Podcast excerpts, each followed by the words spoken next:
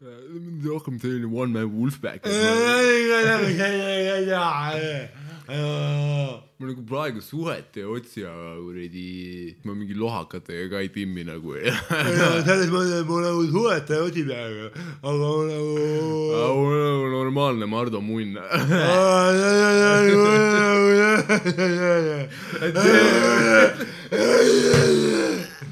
ehk ta nagu, nagu mingi väike beebikäsi nagu pigistaks su peenist korraks. selleks hetkeks, kui sa seda sõnumit kuuled, on järjekordselt viiskümmend inimest, kes tussisööjad kuulasid, lahku läinud. tere tulemast kuulama podcasti Tussisööjad. mikrofonide taga Harri-Mati Mustonen, Miikal Meemaa, südames Miikal Meemaa. tänases episoodis äh, vaatasime tagasi selle peale, mis tegi Harimatist selle, mis tegi temast Mati Hari. väga retrospektiivne podcast oli, rääkisime ajaloost, kultuurist, filmid, kuidas keegi ei saa ikka munnigi aru. naised, mehed, seksuaalsus, ahistamine, keda peaks ahistama, ja mida sa tegelikult traktori peal kuulad. ja see, et mõni ema annab kätte ka. True tee. tussisoojad.gmail.com, Instagram, Twitter, tussisööjad, sa tead, kus me oleme, meie ei tea, kus sina oled. sest sul ei ole podcast'i. ja, ja Suck it. kuradi toon. mida vitt.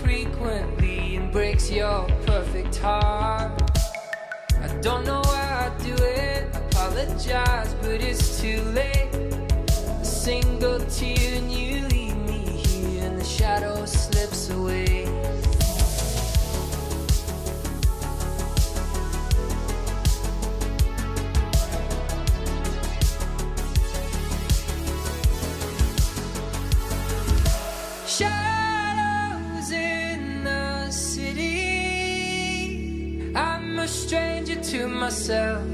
On these streets, I'm someone else. Shadows in the city. Like a demon in the dark. Come to tear us apart.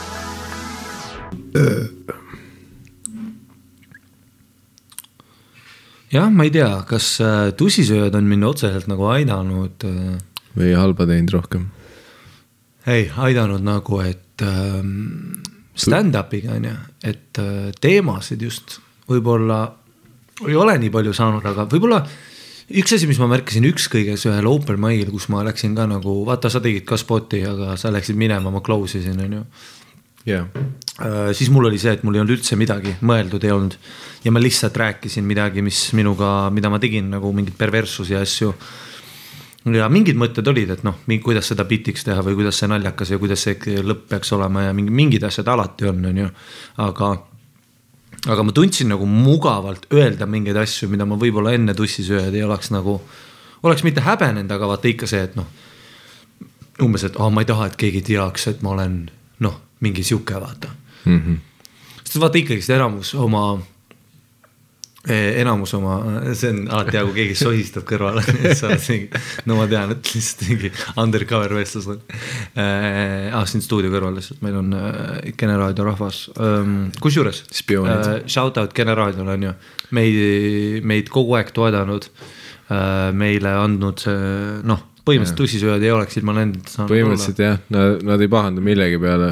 Isegi kui me oleme stuudiosse kusend nagu nurka pärast on ikka suht chill on. jah, ükskord me võtsime heliboard'i ära ja siis kõik olid ja me oleme mingeid kaableid rottinud nagu, aga pole probleemi olnud. ja Kene raadio üldse noh, ma ei tea, kui palju ma olen podcast'i rääkinud, aga Genialistide klubi, Möku, kõik see värk, mis siin majas nagu toimub, et siin on stuudio, siin on all väga äge baar.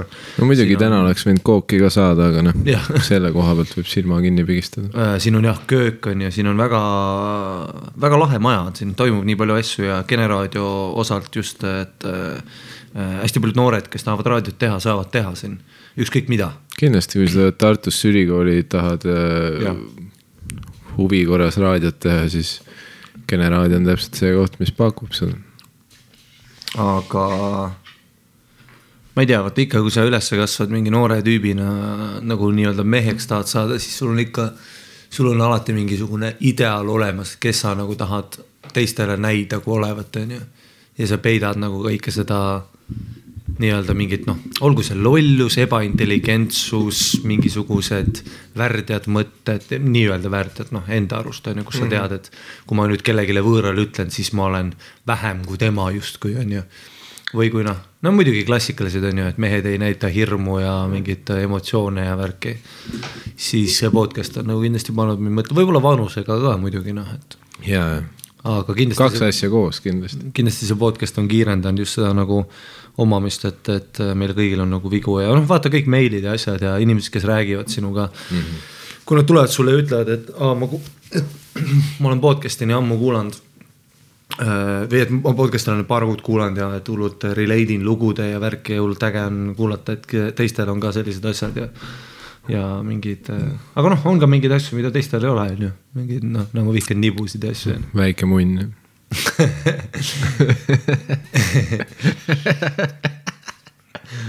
aga et, et see on päris äge noh. ei, see nibu asi on kindlalt nagu, see on üks asjadest, mis jääb mind kõige rohkem kriipima.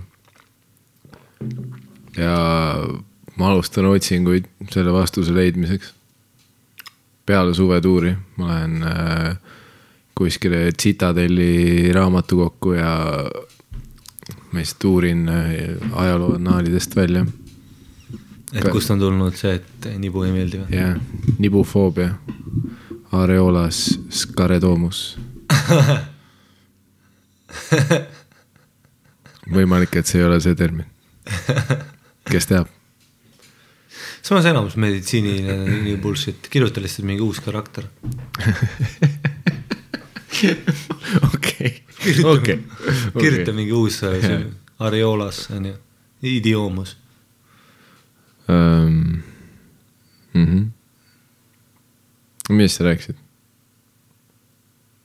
aa ah, jaa, sellest, kuidas sa ükskõiges julgesid rääkida nüüd lõpuks sellest, et sa oled tegelikult väärides pervert või mitte seda, aga lihtsalt, et ma ei tundnud ennast ebamugavalt rääkida sellest mm. -hmm. ja vaat see on, see on kõige veidram, on ju. et siis sa saad teada, et sa ütled suure publiku ees, et, et äh, no okei okay,, see oli ükskõik, on ju.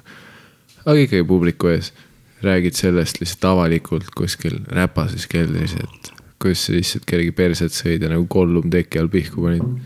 ja tead mis? peale show'd ikka kutsuti sind kuskile viide erinevat, viite erinevasse kohta nagu lihtsalt pakkumisi sadas peale lihtsalt. tahad minu perset süüa, tahad minu voodi kõrvale onni panna.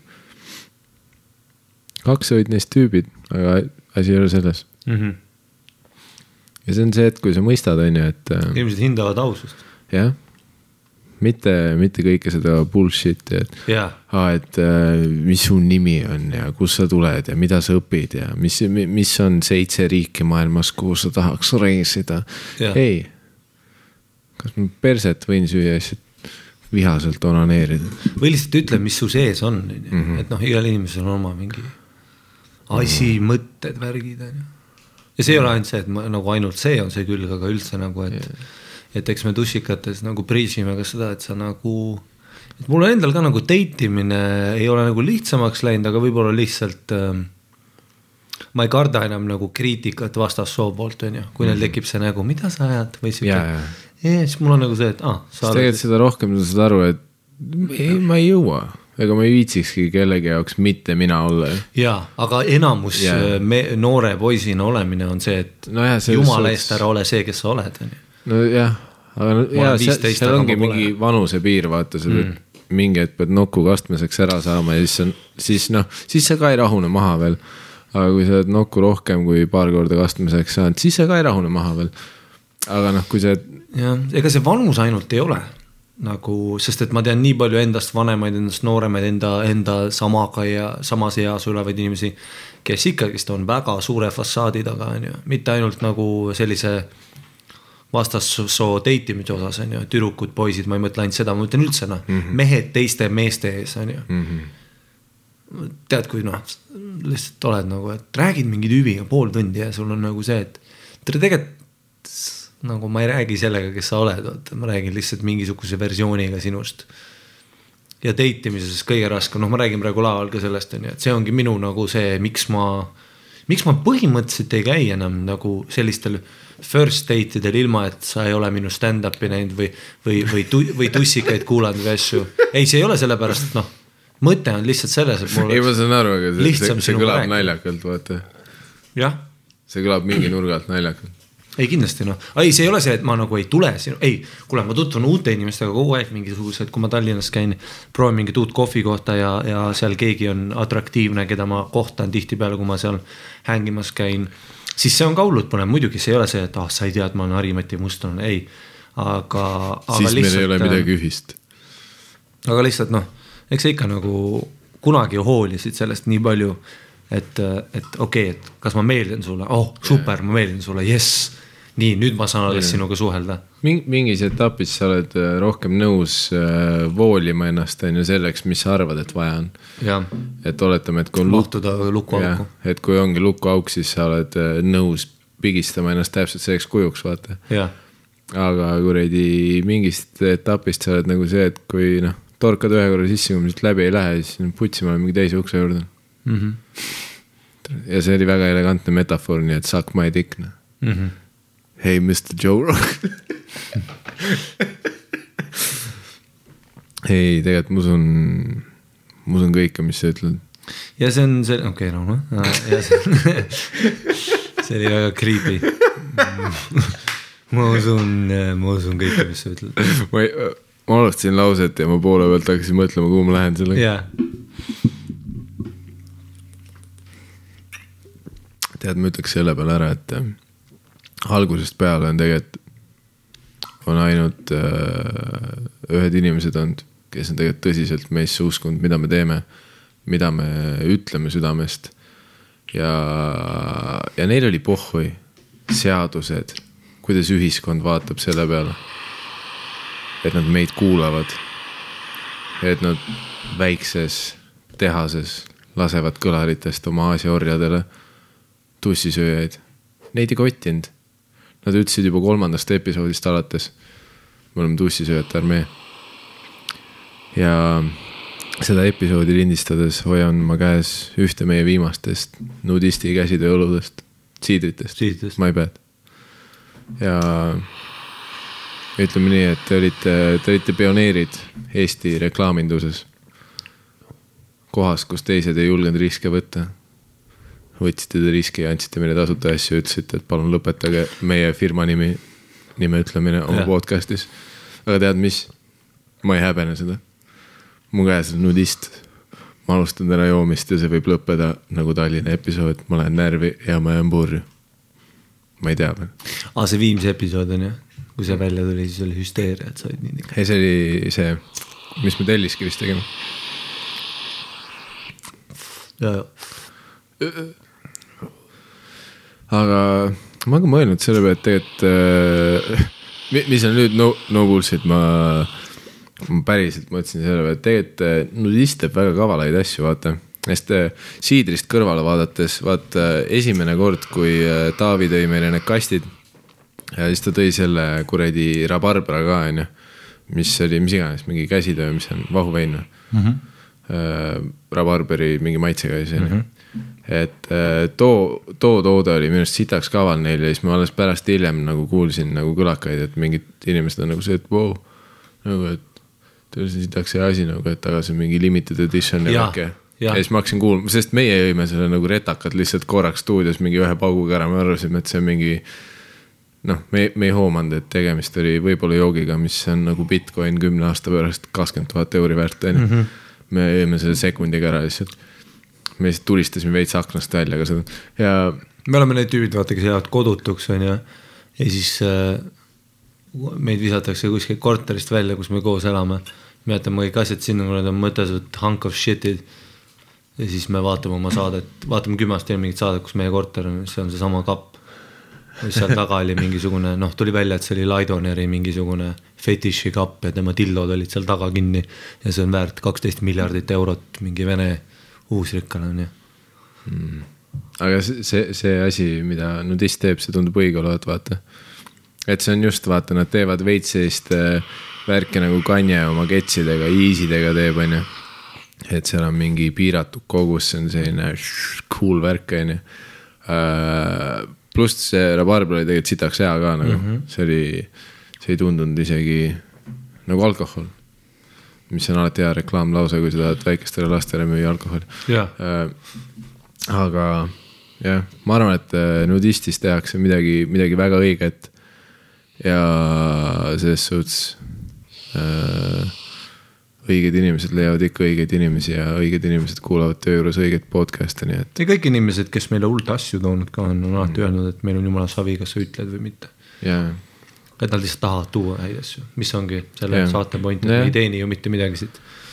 äh, seda küll jah, kuigi kuigi me ei ole kunagi kinni olnud ideedele teenida selle pealt, ei muidugi lihtsalt keegi ei ole pakkunud. mm,. jah, ma saan aru ka muidugi, kui sa oled mingi Sportland rep, siis sul on väga raske kontoris maha müüa, et joo, ma annan mingi X eurot tussisööjatele mm. -hmm. ja siis nad on nagu noh, tähendab äh,, tähendab Margus ei ning äh, ja võta see võti ja võta oma asjad ja, ja, ja Margus, me lasime sind äh, dressipükste sektsioonist äh, korraks kontorisse. suure kurbusega pean ma tõdema, et äh, sina paned jooksutossud tagasi jalga ja lähed tagasi alumisele korrusele tosse müüma. Äh, tähendab äh, ja ole pigem tagapool, jah, ole seal laosas ja mõtle nüüd nii, et kontorisse me sind kunagi uuesti ei lase enam. ja, ja nelikümmend kaks Air Maxid, chop-chop. aga jah, näiteks äh, ku- al-, suht alguse poole saadeti meile need kondoomid, mida ma kunagi ei näinud ja sina oled neid hoolikalt kasutanud, aga samas ma ei, ma ei saa halvaks panna, sa, sa oled nendele kondoomidele rohkem tööd leidnud kui mina, nii et äh,. God's plan nagu noored ütlevad nagu Drake ütles, onju. ja, ja ka noored ütlevad. mulle meeldib, et sa ikka vaikselt ka voolid minust mingit pilti, nagu ma oleks mingi seksuaal, mingisugune, nagu ma oleks see tüüp, vaata igast mingid Ameerika Pies, vaata, kellel on keel kogu aeg väljas ja ta ütleb igast asju, et teed küll. ei, sa oled, sa oled täpselt see vend. Vaata American Pies ei olnud sellist venda, onju. kes, kes noh, muidu on vaat nagu norm vend, aga vaat noh, on mingid kuradi, kas ava ei anna, aitäh. on mingid stiffmeisterid ja siis on. Steven Stifler, ja siis on, siis on see kuradi teine vend, vaat see. see nerd on ju. ei no,, üks oli kuumas pirukas, vaat see mingi veider kõrvaltegelane, kes oli mingi hull Sherminator. aa, see joogatüüp, kes keppis siis Stifleri ema või? ei, see oli Finch aa, Finch jah. Sherminator oli see mingi veider ginger, kes oli noh, üli nagu kuradi rõve ja nagu lihtsalt arvas, et on palju hullem vend kui on mm. -hmm. ja siis mi mingi osa lõpus vaata oli ikkagi see stseen, kus äh, kuradi Sherminatoril oli kaks naist käevangus, vaata kus ta. see klassikaline, kus sa ärkad voodis üles ja mõlema kuradi käe all on üks pihv onju. ja siis noh, nemad magavad, aga tüüp alati vaatab õndsalt kaamerasse, mäletan seda stseeni jah. Mis on alati, süstib liiga palju motivatsioonidesse liiga paljudes inimestes. ja, kui palju su elus selliseid kordasid saab olema? ja, ja sellise iseloomuga veel. aga jaa, sa oled, sa oled see vend, et, et noh, vähemalt sa ei uhkusta sellega, vaata, mis on nagu props, on ju. sa ei ole, aga noh, tavaliselt noh, nagu meile ka selle kuulajad palju on kirjutanud, on ju, et et tavaliselt äh, mis iganes see ütlus on, et suuga teeb suure linna ja munniga mitte munnigi, noh. see ei ole tõenäoliselt see ütlus, aga aga vaata, eks ole see ka, et noh. eks ma olen rääkinud ka, ma ei ole ju mingi kepp või ke, noh, et ma ei ole mingisugune või et ma nagu tun-, kui ma peaks mingit imidžit hoidma, on ju, kui sa oled näiteks vaata. Kui näiteks tuled vaata püksi ja värki ja, ja sa või sa tuled nagu liiga vara või sul ei lähe kõvaks, noh, noh. kõige parem on ju, et sul ei lähe kõvaks esimest korda seksides tüdrukuga mm. -hmm. on ju, kui sa oled Harimati mustlane on ju, kuradi klassik Harimati on ju. High five ja vaatame mingit filmi edasi on ju aga kui sa oled nagu, kui su image on näiteks, et sa oled Tanel Padar on ju, siis see on su karjäär. on ju, sest kuidas sa oled seal vaata laval, et kuradi mm -hmm. hea on neljapäev, siis keegi on, aga äh, on ikka või härra lõdvamunn, härra rokkstaar vähem kokki, rohkem kuradi erektokokki äkki või? ja vähem äh,, vähem äh, triatlone, rohkem äh, mine arsti juurde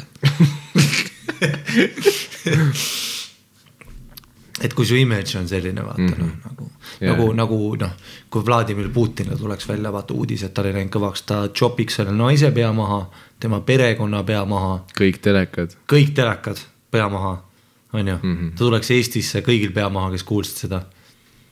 et kindel olla, et see ei leviks, sest et noh, sa tead, et Trump tuleks koosolekule, itsitaks pihku terve aeg, et kuule, ma kuulsin mm. -hmm. et sul kuradi tuumajõude on, aga ühte jõudu sul sa ei ole. oled jube tagasihoidlik poiss ikka noh, mis ajad, mis asja? millest sa räägid? Ma ei tea, ma ei hakka alusetult süüdistama. aa ah,, okei okay., et ma olen tagasihoidlik ka ja ei noh, mis asja, see ei olnud solvang praegu mm. -hmm. ja ma ütlen, sa oled tagasihoidlik, sa ei, sa ei flex'i oma asjadega.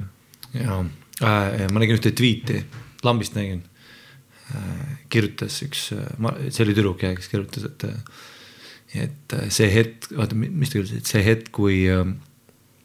Ah, see hetk, kui see tüüp, kes sa arvasid, et on hot, ei ole enam hot, sest ta teab seda mm. -hmm. ja see oli päris hea kirjeldus, ma saan aru, mida ta täpselt, see oli mingi viieteistaastase tüdruku kirjutatud muidugi onju. ja, aga see aga ma tean täpselt, mida ta mõtleb. vahepeal viieteistaastaste luuleridades on see kõige siiram Täpselt. tõde. jah, kuna neil ei ole seda ego ehitatud mm -hmm. elule ette, et mingit karjääri kas kõige siiramad säutsud ei olegi need, et vahest on valus, aga siis Jah. kui ei ole.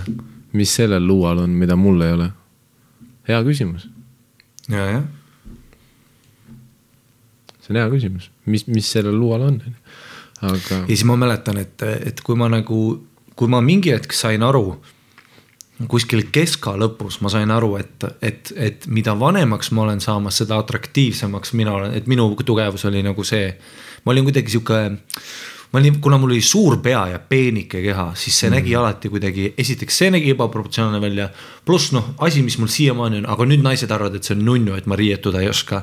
nüüd nad nagu itsitavad, et aa mm., sul on, näiteks mul on praegu noh, eri brändi sokid, aga ma ei, kui üks sokk on must, teine on öö, öö, lilla, see on close enough on ju, see on, ma ei, ma ei mõtle ei, sa oled kunstnik. mitte seda, aga lihtsalt, et mul on nagu selline ja, ja riietumises ma siit ei käru, nüüd see on jah nunnu on ju, aga siis see oli nagu tra tragöödia pigem on ju. jaa, no just vaata, ma kandsin himmi mingit käepaela ja, ja Seed oli ka sellepärast nunnu, et ta alakeha oli veits selline tünnim, vaata. aga kui sa oled nagu selline peenike seed looking motherfucker, see ei ole nagu, see ei ole see, vaata. ja, ja. ja siis ähm, mul oli päris selline aknevärki on ju sellised asjad, aga nagu mitte nagu noh, mitte nii rets, ma nagu hoolitsesin seda kohe, kui ma sain aru, et mu nahk on selline, siis ma hoolitsesin sellest maksimaalselt, mis muidugi jujitsus ja, ja nagu MM-as on väga raske, sest et su nägu, sa hõõrud teiste kottide vastu oma nägu on ju mm. -hmm. ja see on nagu väga ebahügieeniline.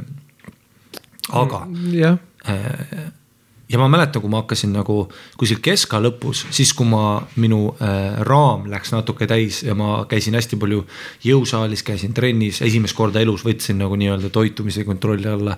et sõin rohkem tervislikku toitu ja, ja siis, siis ma mäletan, kuidas ma nagu tundsin, et aa, et nüüd nagu keska lõpus minu aktsiad on hoopis teises kohas kui keska alguses.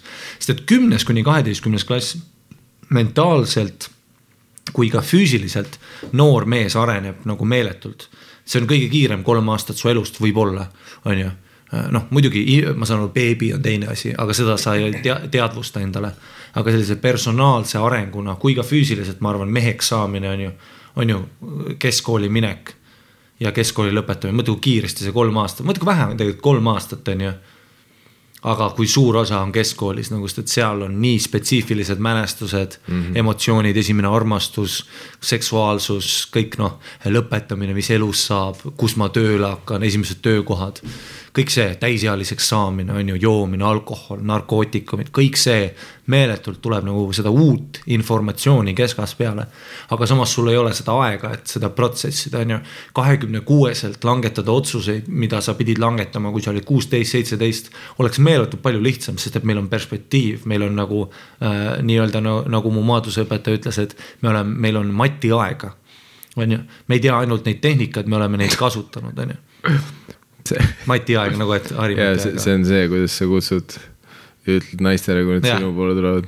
me, meil on mati aeg. ja, ja see oli muidugi ka põhipann maadluses on ju, aitäh, et sa tõid meelde selle mm. Idiootse nalja, mis ma iga nädal kuulsin Lähme Matile, kõik õppisid selga, vau. You are welcome. Et, et kui sa oled nagu keskas, siis jah, sa a- nagu langetad kriitilisi otsusi esimest korda elus, on ju. noh, et mis sa nii-öelda eluga teged, noh, nii-öelda sa arvad vähemalt seda, et sa langetad mm, Mm, neid mm. otsuseid. aga sa ei tea nagu munnigi, mida sa täpsemalt teed, on ju, ja siis ma mäletan, kuidas keska lõpus ma tundsin, et okei okay,, et kurat, et võib-olla tõesti äh, on nagu äge see, et, et, et ma olen nagu vormis ja värki ja et ma ei edvista sellega, vaata.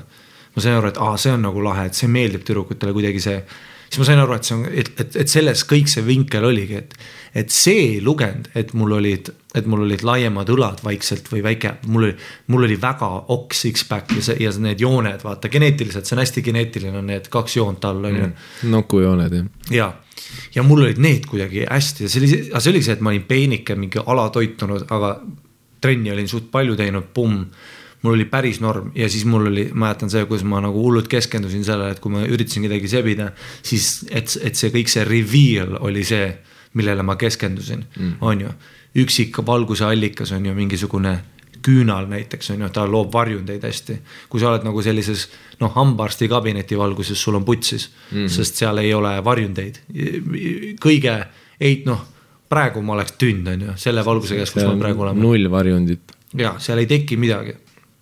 Et siis alati ja siis, ja siis see oli nagu alati vaata meeldis hullult naistele, et kui nad lõpuks nägid sind ilma särgita, siis see äratas selle nagu selle, et oo, vaat seda ma ei teadnudki, et tal on nagu, see ei ole nagu mingi trump on ju, sest et see, sa pead sinnani, et sa kepi saad, sa pead muudele asjadele oma karismale ja, ja karakteri ja inimesena oma personality'le panustama. aga kui sa võtad selle särgi maha ja sa näed seda pilku naiste silmis, kus, kus sa võtsid nagu vaata, see on see, et sul ei olnud nagu, sul ei olnud full house on ju aga sul oli see ekstra kuningas tuli välja järsku kuskilt noh, kuskilt imes välja. Mm. -hmm. ja sa ei tea ja ta ei teadnud, et sul see üldse on, noh, ta arvas, et, et sa bluffid terve aeg. Või mitte ei bluffi, aga noh, see on halb referents on ju, aga saad aru, et noh, kaardimängus, kui sa võtad järsku selle reveal'i välja, on ju, et see on sihuke väike ekstra boonus, noh. et, et see oli alati, et see oli, see oli nagu huvitav. Mm.. Ja sellest ajast alates oled saanud kümnetega? ma crush isin siis, kui ma baariabina sain tööle, noh mm -hmm. ja turvamehena, siis hakkas, see oli esimest korda tõesti. mul väga vedas sellega, et ma sain sellise töökoha. kindlasti ma ei oleks ka stand-up'i kunagi tegema hakanud, kui ma ei oleks läinud tööle sinna, kus ma läksin, kus ma pidin nagu oma shell'ist välja tulema. ja nagu ja seal ma siis crush isin mingisuguse mm. perioodi päris retsilt, sest see oli esimest korda, kus mul oli võimalus vaata. Yeah.. ja kui sul on esimest korda elus võimalus saada asju, sest kui ma elasin Poolas on ju, ma olin mingi weird little kid on ju. kui ma tulin üheksandat lõpetama Eestisse, sama asi, ma olin siis ma olin nagu, sobisin, poiste seas olin alati popp aga hullult tüdrukutele ei meeldinud, kuna ma olin hästi noh, sihuke, ma olin edvistav esiteks ja ma ei olnud cool, on ju, et olla cool, atraktiivne põhikooli ja keskkooli tüdrukutele. sa pead olema vaikne, müstiline, stoic on ju, sihuke nagu, nagu filmides on, vaata. kui sa filmides vaatad, kes on kõige atraktiivsemad mehed, kes saavad keppi, on ju, alati on kangelasfiguurid, nad on alati vaiksed nad on alati omaette, neil on sihuke müstiline energia, on ju, nad ei ava ennast, nad ei ole see kloun klassi ees või, või nad ei ole see. samas ma ei tea noh. ütle, no ütle üks film, kus kangelane on selline olnud nagu. Ryan Reynolds igas filmis. mis asja sa ajad, ta on ju täi-, Drive'is või, alfaisa, su see etalon. see on Ryan Gosling. aa ah,, sama asi, oota Ryan Reynolds on kes, see, kes tegi Deadpooli. Deadpool, Van Wilder ja kõik sinna vahepeale jääb see on komöödia ja selles mõttes, et Deadpool on ka komöödia, aga ma mõtlen just selliseid nagu äh, äh ja äh, ma ei usu, et Ryan Reynolds on, on nagu, nagu meie ajastu Vin Diesel. on ju, et mingisugune mõjutus, mida sulle näidatakse kui alfaisasena. jaa, aga. ma ikka, noh, sa, kas sa saad aru? Ryan Reynolds on ikka norm lady boner ma räägin meestele, ma ei räägi praegu üldse atraktiivsusest. me räägime, aa, okei okay. Ma räägin, et mis on see, et kui on need mehed filmides, kes alati keppi saavad naistelt äh, ja on sellised äh, ja, ja mitte keppi või tähendab, vaid nagu, et nad on noh, James Bond on ju. Mm -hmm.. Noh, kõik see, sa saad aru, mida ma mõtlen, on ju, James Bondi sa ei näinud sa ei näinud, vaata noh, kui nad olid kasiinos ja mingisugune tõsine hetk tekkis, siis ta itsitanud omaette, ütles, et tere, sellel venelal on pingviini nägu onju. mis oleks täiesti reaalne asi, mida sa teeksid onju, sest et sa mingi hetk oleksid, loll see venna nägu meenutab pingviini noh. onju ühel paharetil oli kolm tibu, vaata ja tõmbas ja ta reveal'is seda, jõumees. ja ta, ja ta reveal'is seda ja siis see tüüp oli nagu, et, et mis sa otsid? kõrvalappe neid valgeid või? mitte nii kehvi. jaa, need on kehvad aus et kui need kolm nibu, äh, The Man with the Golden Gun oli see film on ju, see äh, noh, Roger Moore'i tegelane James Bond. kui ta oleks päris inimene, oleks ta ju reageerinud teistmoodi, kui ta seda tegi, kus ta oli sihuke oh, kolm nibu jah, sa oleksid mingi loll, sul on kolm nibu yeah., loll. Äh, halb näide, igatahes noh läks praegu mingi ränd, rämblema, aga sa, kas sa saad aru, mida ma mõtlen? ei, ma saan aru. et, et, et, et jah, keskas ja põhikoolis vaata, ma ei olnud see tüüp, et ma olin nagu naljakas pigem mm. ja tüüpidele just naljakas, sest et noh mm.. ma, ma olin see dude noh yeah., ma olin classic dude on ju, peerunaljad, hästi palju munninalju on ju, igast asju kottidega, ma panin oma kotte igale poole on ju. Ehm, noh, kõik selline, igasugune selline nagu värk. ja siis, kui ma tööle sain, vaata, siis sa oled nagu täiskasvanud inimestega ja värki. ja siis ma noh, ikka keerasin selle full peale, kus ma olen mingisugune. sekssümbol. ei noh, ma olin mingisugune vaata, ma arvasin, et sa pead selline olema, et kätte saada noh mm. -hmm. et sa peadki olema see tüüp, vaata mingi karm turva, ohoo. tegelikult sa oled lihtsalt laps, kes on nagu noh, täiskasvanud kehas nii-öelda. see on alati naljakas pilt, kui, kui kellelgi on mingi su suur kuradi pumbatud keha ja lapse peal otsas. ja, ja, ja. käge-kugu. kõige parem on, kui on selline lapse hääl ka. kui ongi ukse peal see vend, vaat muidu on jumala kapp, aga ta näeb välja kuusteist. See dokumenti palun. jah, tead turvana keegi ei võtnud mind tõsiselt, tead kui palju igast, mitte kaklusi, aga hästi palju oli kohe see, kui oli keegi sihuke vanem mees, kes on purjus ja sihuke noh, näost punane ja ta on sihuke maakas, kes tuli Tallinnasse pidutsema ja kõndis sinna sisse sinna restorani, kus ma töötasin. ja kohe ma ja ma nägin seda kõnnakut nagu mingi kahekümne meetri kauguselt terrassi äärest juba ära. et ma tean, et siin on probleem kui ma pean mitte dokumenti küsima, aga ma pean ütlema, et on liiga purjus või midagi. siis see autoriteedi issue oli alati väga, siis mehed hakkasid alati swing ima või võtma mu kaelast kinni või midagi sellist nagu mm.. et noh, kuna ma olin nagu poisike nii-öelda, see oli hästi raske turu olemise juures. aga mis sa said jõhkralt keppi, nii et mis oli iga suht hea. ja, ja absoluutselt jah. See oli täitsa uskumatu ikka, kui viisid mingisuguse tüdruku koju ja lihtsalt olid nagu, et täitsa putsis. täitsa putsis. saabki kätte noh. ja vahest rokkisid nende maailma, vahest tegid seda jänest värki, vaata kus mm. seal energiat oli palju ja siis mingi imelik kaheksateist töötunni vahetuse boner on ju, kus ei tule, aga ta lihtsalt jääb, ta ei lähe ära ka on ju, sa lihtsalt pead noh Uah, sellest, et lahti saada sellest boner'ist, sa pead tegema unspeakable things on ju. rappima. et sa lõpuks tuled, vaata tere, sa pead lihtsalt mingid hambad kokku suruma ja lihtsalt mm. nagu. see hetk, kus sa üritad kopsud veritsevad juba ja, ja see hetk, kus sa üritad Südamel tulla lihtsalt, et see asi lõpeks on ju. kuradi pöördeid minutis on nii palju, et ise ei kujutagi ette. ja lihtsalt higistad ta peal. mootor on lihtsalt, puusad lagisevad. väga kuiv, haiseb ka,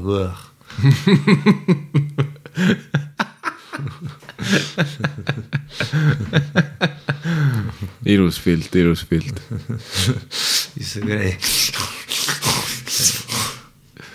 see vend su peal, su taga, su all. ja ebamugavalt ka vaata, mingi imelik nurk on ka lihtsalt, kus sa saad maksimaalselt seda nagu mm -hmm.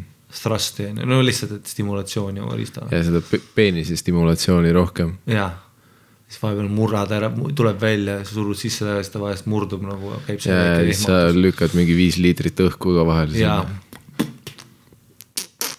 ja, ja tule, sul on täiesti sa-, ta karjub, mul on valus, sa lihtsalt. lõpeta ära, ma helistan, kutsun mendid.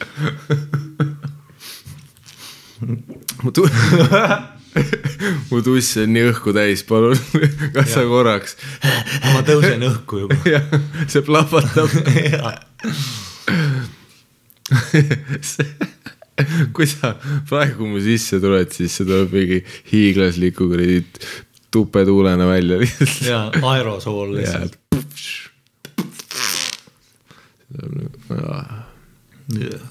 super. Ja siis muidugi kõik need korrad, kus sa lihtsalt tuled kiirelt ja ütled, kondoomis oli viga. tere nagu mingi, mul oli miljon igast. nagu mingi vormelisõita juba. Pä- pärast seal kuradi post-sõitu seal intervjuu lauas on ju. veel, Today uh, the condom uh, was a bit too tight the torque on my penis shaft area uh, made it hard uh, for left turns and uh, I came quick. Thank you. jaa, palju valetamist ja värki. jah, siiani on, maailmas on palju valetamist. aga me oleme õigel teel. me oleme aususe teel, me oleme issanda teel. Kuigi mul on kindlasti tunne, et selle podcast'i vältel, episoodide vältel me tunneme sind kõvasti vähem kui mind. ma ei vaidle sulle üldse vastu. kuna sind on raske nagu avada. ah, tead, mis siin avada ega siin ei olegi palju noh. see on ka üks asi, vaata, millele sai. ma ei tea, mulle tundub, et, et see on, et see on mingi teema, mis on ka sul on nagu see, et, et sul on mingeid asju seal peas, mis on väga vittus, onju. aga sa lased need every once in a while välja. ma ei, ma ei ütleks, et mul, selles suhtes ma, ei tunne, et ma varjan midagi su eest. ma tunnen, et sa varjad kogu aeg midagi. sul on Ei. alati veidike selline nägu, et sa nagu sinu eest kindlalt mitte noh. ja ma ei ütle, ma ütleks ka, et avalikkuse eest. mul äh,, mul ei ole väga neid luukeresid kapis praegu. momendil. kuni noh, every once in a while me oleme kuskil Saaremaa perseaugus kuskil bussipeatuses siis ütlen naljakas, et ma pole ammu sinist bussipeatust näinud siis ütled, see on sinine nagu selle tüdruku tuss, keda ma keppisin, sa oled mingi mida? mis sa räägid? see, see on täpselt üks nendest asjadest, mis ma ütleks sul. jah, siis ma mingi, mis, mis sinist, mis, mis see viga see see X-menist see. ja, ja noh, siis tulebki välja, et sa keppisid X-meni seda Biffi ja, ja sa oled seda kuidagi, kuule, come on, kui ma oleks seda teinud, ma, meil oleks mingi kolm episoodi pühendatud sellele. kas oleks? ei, siis oleks, kui ta oleks sind petnud ka, ei, Äh, mingi teise rohelise tüübiga näe, aga kas see variant üldse on, et ta ei oleks pettunud? tead, mis on hea, tüdrukutel on hea mõelda sinu peale, et, et ei, et, et, et kui nad isegi, et kui nad sind petavad, siis vähemalt nad ei ole esimesed, on ju. -hmm. ei no muidugi vaata, sest iga korraga läheb järjest lihtsamaks. see esimene, noh, see on igatpidi, vaata, ma usun, et Johnny Knoxville oli ka esimene kord, kui see äh, mingi õhubussiga kottidesse lasti, oli valus ja, ja aga mingi viiendas hooajas juba, kui mingi pühvel ta kottidesse jooksis, see oli noh. see on ikka valus, aga see on noh, selline tuttav valu juba, siis Jah. see on nagu selline äh, hea tuttav selline kükiseeria valu, vaata. et sa tead, et see on seal, noh, sa tead, et see tuleb. see on hea, naudid seda. ma ei, ma ei ole kindel, kas ükski Johnny Knoxville'i video on see. Kas sa mäletad, kui me olime minu poole, siis vaatasime Jackassi onju, tule nii naljakas oli üle mingi kümne aasta vaadata. oh,, issand, me vaatasime, me vaatasime väga palju Jackassi. ja see oli veel niimoodi, mäletad, kui me panime videot käima, siis me olime veel skeptilised, et see on nagu, vaata, me olime see, et noh, come on, nüüd see on veits loll vaadata ja siis tere vaatad kuradi Knoxville'i lihtsalt saltosid ja tegemas. ei, ei see ei ränk tule, me kuradi naermisest värisesime selle pleedi all seal. Vahepeal tilkus kakaot sinu peale ja tere, see oli jaa, spermi tilkus. haigelt naermas. tule Johnny raisk. aga see on nagu eriti ränk ka vaata, et kui sa oled, vaat kui sa kellelgi nagu perses sees ja ta naerma hakkab, siis jaa. tead seda tunnet, kui sa oled oma sõbral perses sees ja ta hakkab itsitama ja siis see tuks läheb. mm.. aga sellest, sellest me oleme vist ka pikkade arutluste jooksul, kunagi mainisime seda onju, et kui, kui naisel on köha ja sa kuradi kepid teda, vaata siis, kui ta samal ajal köhib, vaat siis see on nagu, oota, ei või? ei no kindlalt mitte. Millal sa köhivad tüdrukut keppisid? siis, kui ta haige oli. kui tihti sa kepid haigeid tüdrukuid, ma ei ole kunagi isegi, talvel ikka keegi ei ole köhatanud. talvel ikka, no see vaata, kus noh, teil on mõlemal kolmkümmend üheksa palavik, ja, ja. haige nohu, te no gripp nagu külili, lihtsalt gripp on onju. ei, see on noh, ei sa oled samal ajal sees ja su peenis saab see stimulatsiooni nagu kunagi mitte varem ja sa oled nagu ongi nii või? Ei no jaa, sest noh, vaat kui sa köhid, siis tegelikult on ju. Kõhulihased. jah, kõhulihased ka on ju. ja samamoodi on ju see, et köhi siis, kui sa kusema hakkad. kusemise ajal, vaat kui sa köhid või aevastad, nagu korraks tõmbab ka vaata mingi veidra lihastõmblus äh, läbi sealt on ju. kui ma nüüd väga meditsiiniliselt täpne olen, nagu ma olen. ja sama on see, et põhimõtteliselt, kui, kui ta köhib, vaat siis veits see keegeli koht vaata tõmbab korraks nagu äh, pingesse. ehk ta nagu, nagu mingi väike beebikäsi nagu pigistaks su peenist korraks sees. nagu see, see, nagu see tuss muutuks peopesaks, mis saab vahepeal pigistada su peenist. ja see on teaduslik. beebikäsi, mis nagu beebikäsi. väga hea analoog lihtsalt. kõige universaalsem näide, ma arvan. oota. okei okay,, jah, ma ei, ma ei ole kunagi tundnud seda ja ma ei ole isegi mõelnud sellele. ja see, see on ka sinu viga, vaat sa oled nii südametu, et kui, kui sa näed, et kelle, Wow. kellegi on nina nohust veits punane, siis sa juba otsustad mitte keppida neid, onju. jah, sest on haige. ja, aga nagu vanarahva ütlus käib, siis ka haige hobune tahab keppi saada. ja, ja hobused sulle meeldivad. sulle need väiksed kuradi kaelkirakud ei meeldi, peenikeste kaeladega. kas sul on telefon lähedal muidu ei ole, ei ole kuhu sa jätsid telefoni? no ma ei tea sa ei tea või? mm.. sa oled selline vend või? Sest ma mõtlesin, et, et Ah, teeme kuulajakirju teeme vahelduseks nii, et me loeme vahele kuulajakirjad ja ja teeme siis, me ei sobi, sobi, sobi. jätkame sinu eluetapist kolmkümmend eluaasta pluss. ah, tere, ei, no kui sulle ei meeldi, mida ma räägin, ei no siis ütle. ei, ma ütlen, et me pärast võtame selle nimekirja ette ja hakkame numbrist üheni kuni eile, eile sai muideks nelisada viiskümmend täis. et mis oli minu arvates sinu jaoks väga suur sündmus ja ma veits vabandan, et ma ei tulnud äh, tordiga.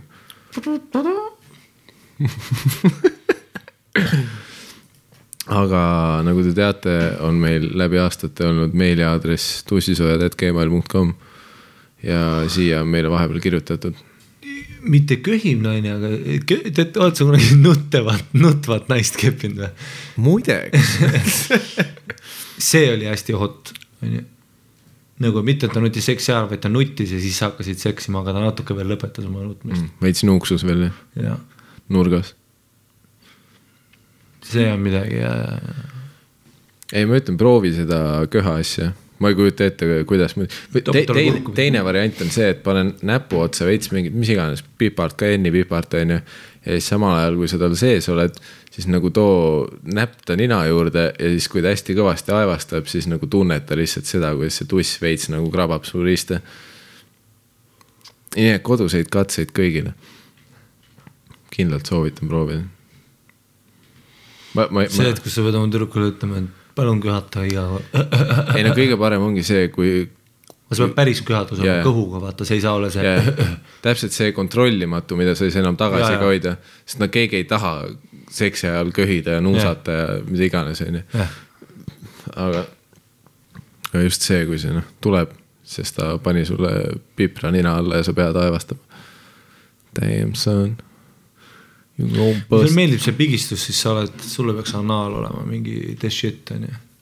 Kui sulle meeldib nagu sihuke, ei, ma, ma ei ütle, et see nüüd nii oli, aga see lihtsalt nagu äh, huvitav, teistsugune. nagu su ematuss. huvitav ja teistsugune. hmm.. tambaks Äh, meil on siin paar küsimust, nii et äh, ma olen kindel, et siin on mingid head küsimused. juba enne kui alustan, mainin, et soovin anonüümseks jääda, lihtsalt igaks juhuks, inimesed endiselt ei usalda meid. ma ütlen siin meilikastis on praegu kakssada kolmkümmend kirja, ma, osa on neist spämm, aga ma- ei tea, palju meil päris kirju on olnud, aga kas me oleme kunagi kellegi nime öelnud või? nagu Jesus Christ, noh, välja arvatud, kui te olete tahtnud seda äh, õige ütlen. olen teid nüüd paar kuud kuulanud ja väga meeldib teie podcast. enamus ajast ajate suust mõistlikku juttu välja. Olen teie podcast'ist palju head mis ja podcast'i sa kuulad? mõistlikku juttu. olen podcast'ist palju head ja kasulikku teada saanud, õppinud. enamus ajast mõtlen asju väga üle, nii et eks ta ole ka nii, eriti seksuaalsete asjadega ja üldse kõigega, mis puudutab suhteid. muideks, nii tussisööja üks ja kaks, palun karjuge mikrofoni vähem.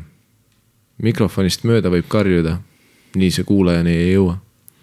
kurat, päris tüütu on kogu aeg heli tugevust vahetada, et kõrvakuulmist ei kaotaks kanna mulle praegu tonn üle ja ma palkan siia helitehniku, onju.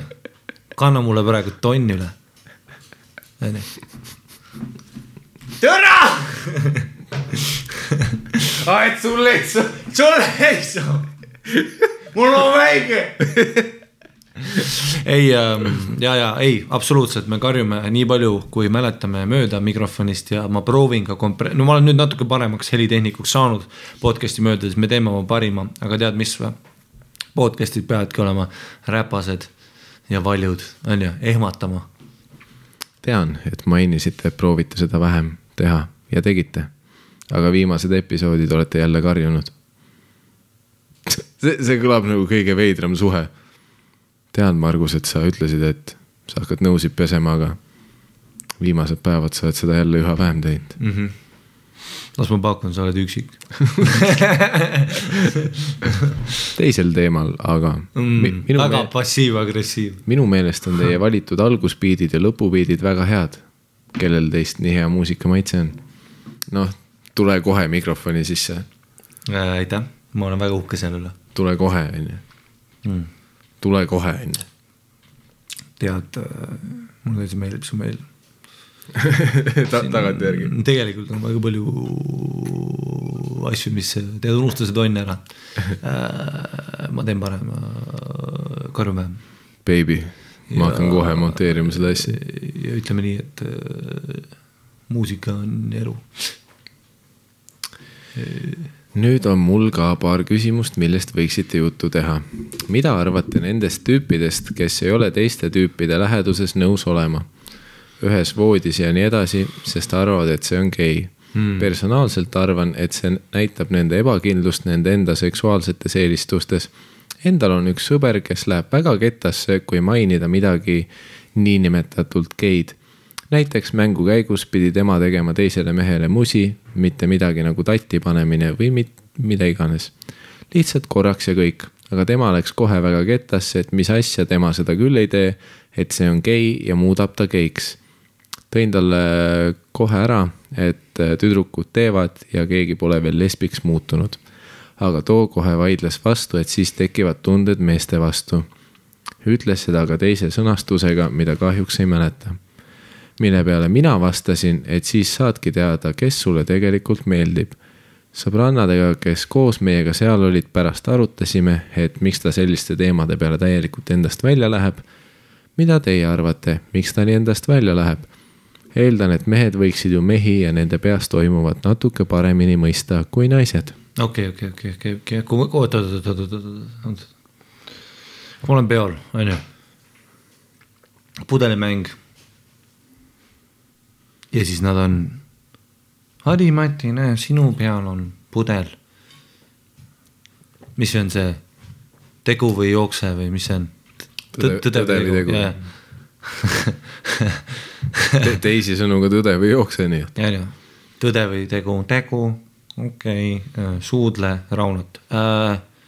ma lähen koju, see mäng on läbi, onju. see, et ta musi, musi on suu peal, onju, onju. No on, ma pakun, see on see ikka, ja siin ei olnud täpsustatud, tõenäoliselt võib-olla jah, huuled kokku, kes teab. et, et, et ei, ma ei, ma ei, ma ei taha, onju. onju, okei, ma saan, aga kui sa ei ole proovinud, siis onju, ma tean, et ma ei taha endale riista perse ja ma ei pea proovima praegu. ma olin äh, kunagi ühel pinnakal, kus oli nagu päriselt mingisse tuppa olid koondunud inimesed, kes äh, nagu sellise klassikaline kontseptsioon, millest ma olin kuulnud, aga ma ei olnud näinud kedagi sellega läbi minemas. igatahes kaks Biffi ütlesid kahele tüübile, et davai, et kui teie panete tatti, siis meie paneme tatti. ja minu munni need vennad olid äh, truuperid, lihtsalt kahekesi panid läga ja siis nagu pöörasid pilgud Biffide poole ja olid nagu mine munni, me näeme nüüd neid, me näeme klassiõdesid tatti panemas nüüd mm. -hmm. Fuck yeah. Ja need Ja Biffid panid ikka tatti onju. ja, ja, ei nad tegid nad ei oleks, ma oleks väga Nad tegid vihane. päris, nad tegid päris mitu ringi seal. ja siis me sõbraga olime seal ukse juures, vaatasime veits ruumi sisse ja siis olime nagu, et Nope. nope.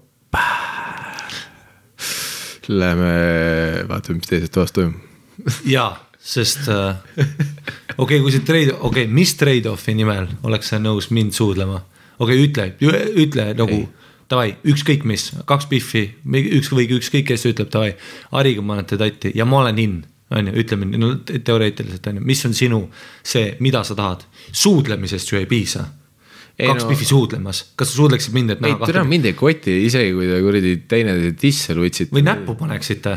jaa, siis kui, okei okay., esiteks okay., kui ma panen sinuga tatti, ma ei ole peale seda kiimas, et vaadata seda, on ju, võib-olla kui ma okay., panen eksistentsiaalne kriis peale seda.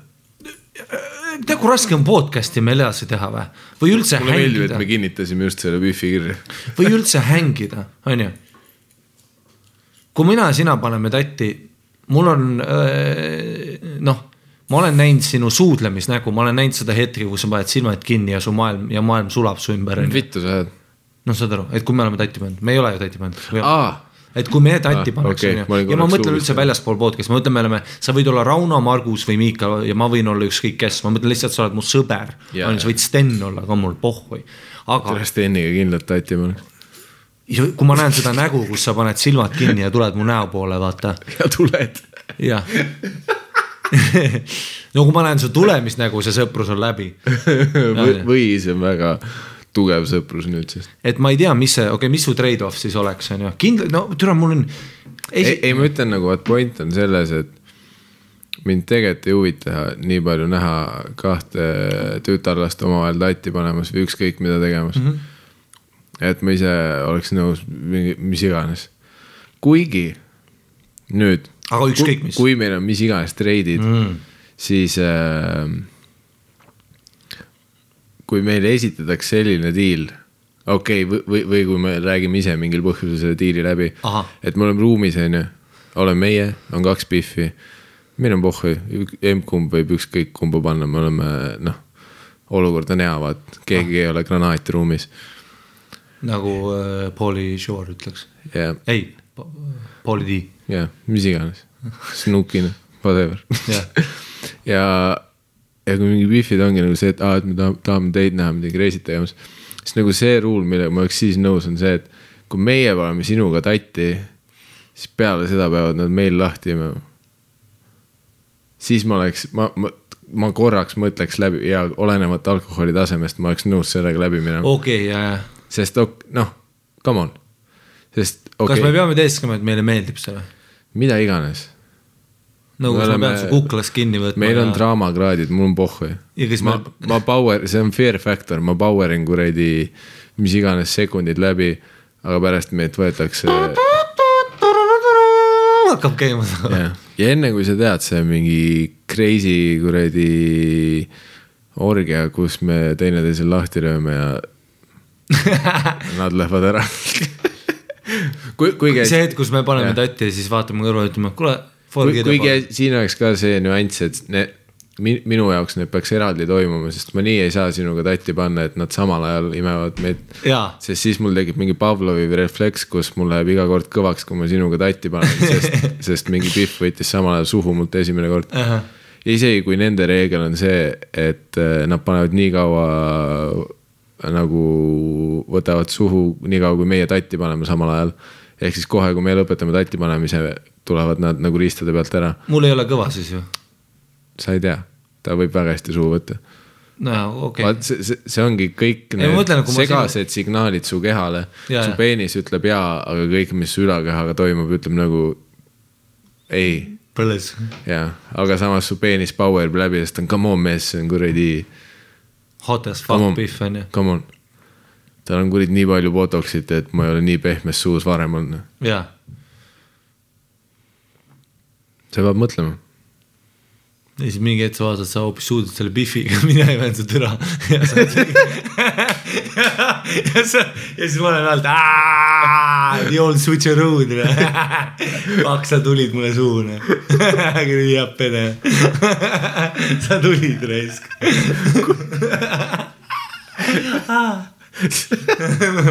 üks kõige veidram plott vist selle juures. Ja ei, selles mõttes, et äh, okei okay,, aga nüüd teiselt poolt ja, ja et noh, et kui see tüüp päriselt nagu, sa, kuigi sa ütlesid seda väikest tõlgendamise asja, on ju, mis on alati minu jaoks selline red flag on ju. aga kui ta päriselt mõtles seda, et ah, see muudab teda kõik see värk ja siis nagu noh, kui ma ärkaks ülesse ja Miikal oleks mu sees perses on ju, ma ei, mul ei oleks mingit duši all monoloogi omaendaga, et kes ma nüüd olen, onju, Mm. ma oleks lihtsalt mingi türa reis, Miikel on hull vend ma ikka. olen fucking reedeti ränk on. jaa, tere, Miikel on friik, noh. ja ma läheks mingi püha, mingi pühapäev, ma tere, ärkaks. mulle meeldib, kuidas alati sinu loos on millegipärast see, et mina olen game kui sina jah Jaa. Ku, kuigi tehniliselt see, et ma, no jaa, aga ma olin, magasin, sa Harvey Weinsteinisid mind või noh, Bill Cosbysid mind. Ja sa tulid mulle sisse nii palju sa arvadki minust siis jah? ja siis äh, mul ei oleks nagu seda mingit internal või mingit või see noh, nagu see, et me suudleme mingid kaks äh, hot as fuck pihvimevad meid lahti onju. selle loo pluss selle mõnufaktor on suurem kui see draama või, või see tragöödia, et suudelda võib-olla onju. ja, ja kui see suudlemine on läbi, see hetk. ei no point on niikuinii pluss, pluss see, see, et kui see suudlemine on läbi, siis, siis see on juba läbi mm. -hmm. ma ei stressa enam. onju, mul ei ole koduteel. miks ma järgmine päev mõtlen selle peale üldse? ja, ja mul ei ole koduteel seda shit. eksistentsiaalset kriisi. jah, kuigi mul oleks sinuga raske suhelda küll natuke. ah, no võib-olla mitte, kuigi jah, vaata noh, tere, kes teab noh. siin on ka see, et muidugi see tüüp kõlab ka, et isa peksis teda raudlatiga ja vihkas pedekaid, nii et see on tõenäoliselt tema üleskasvatus on ju. ja, ja, ehk siis äh, mõtle tema mingi koduse pildi peale on ju. ja, ja. ta, ta isa oli tõenäoliselt see kes on kes vend on ju, kellel on seitsekümmend hirvekorjust pagassis ja, ja, ja, ja, poeg saab iga päev kuradi maksakaid noh. ja poeg tahtis minna Jaa. kuradi koori, läks judosse. ongi ja siis sa oled on ju kuusteist, seitseteist, sa oled kuskil kuradi peol lõpuks on ju, asi läheb crazy'ks, pudelimäng.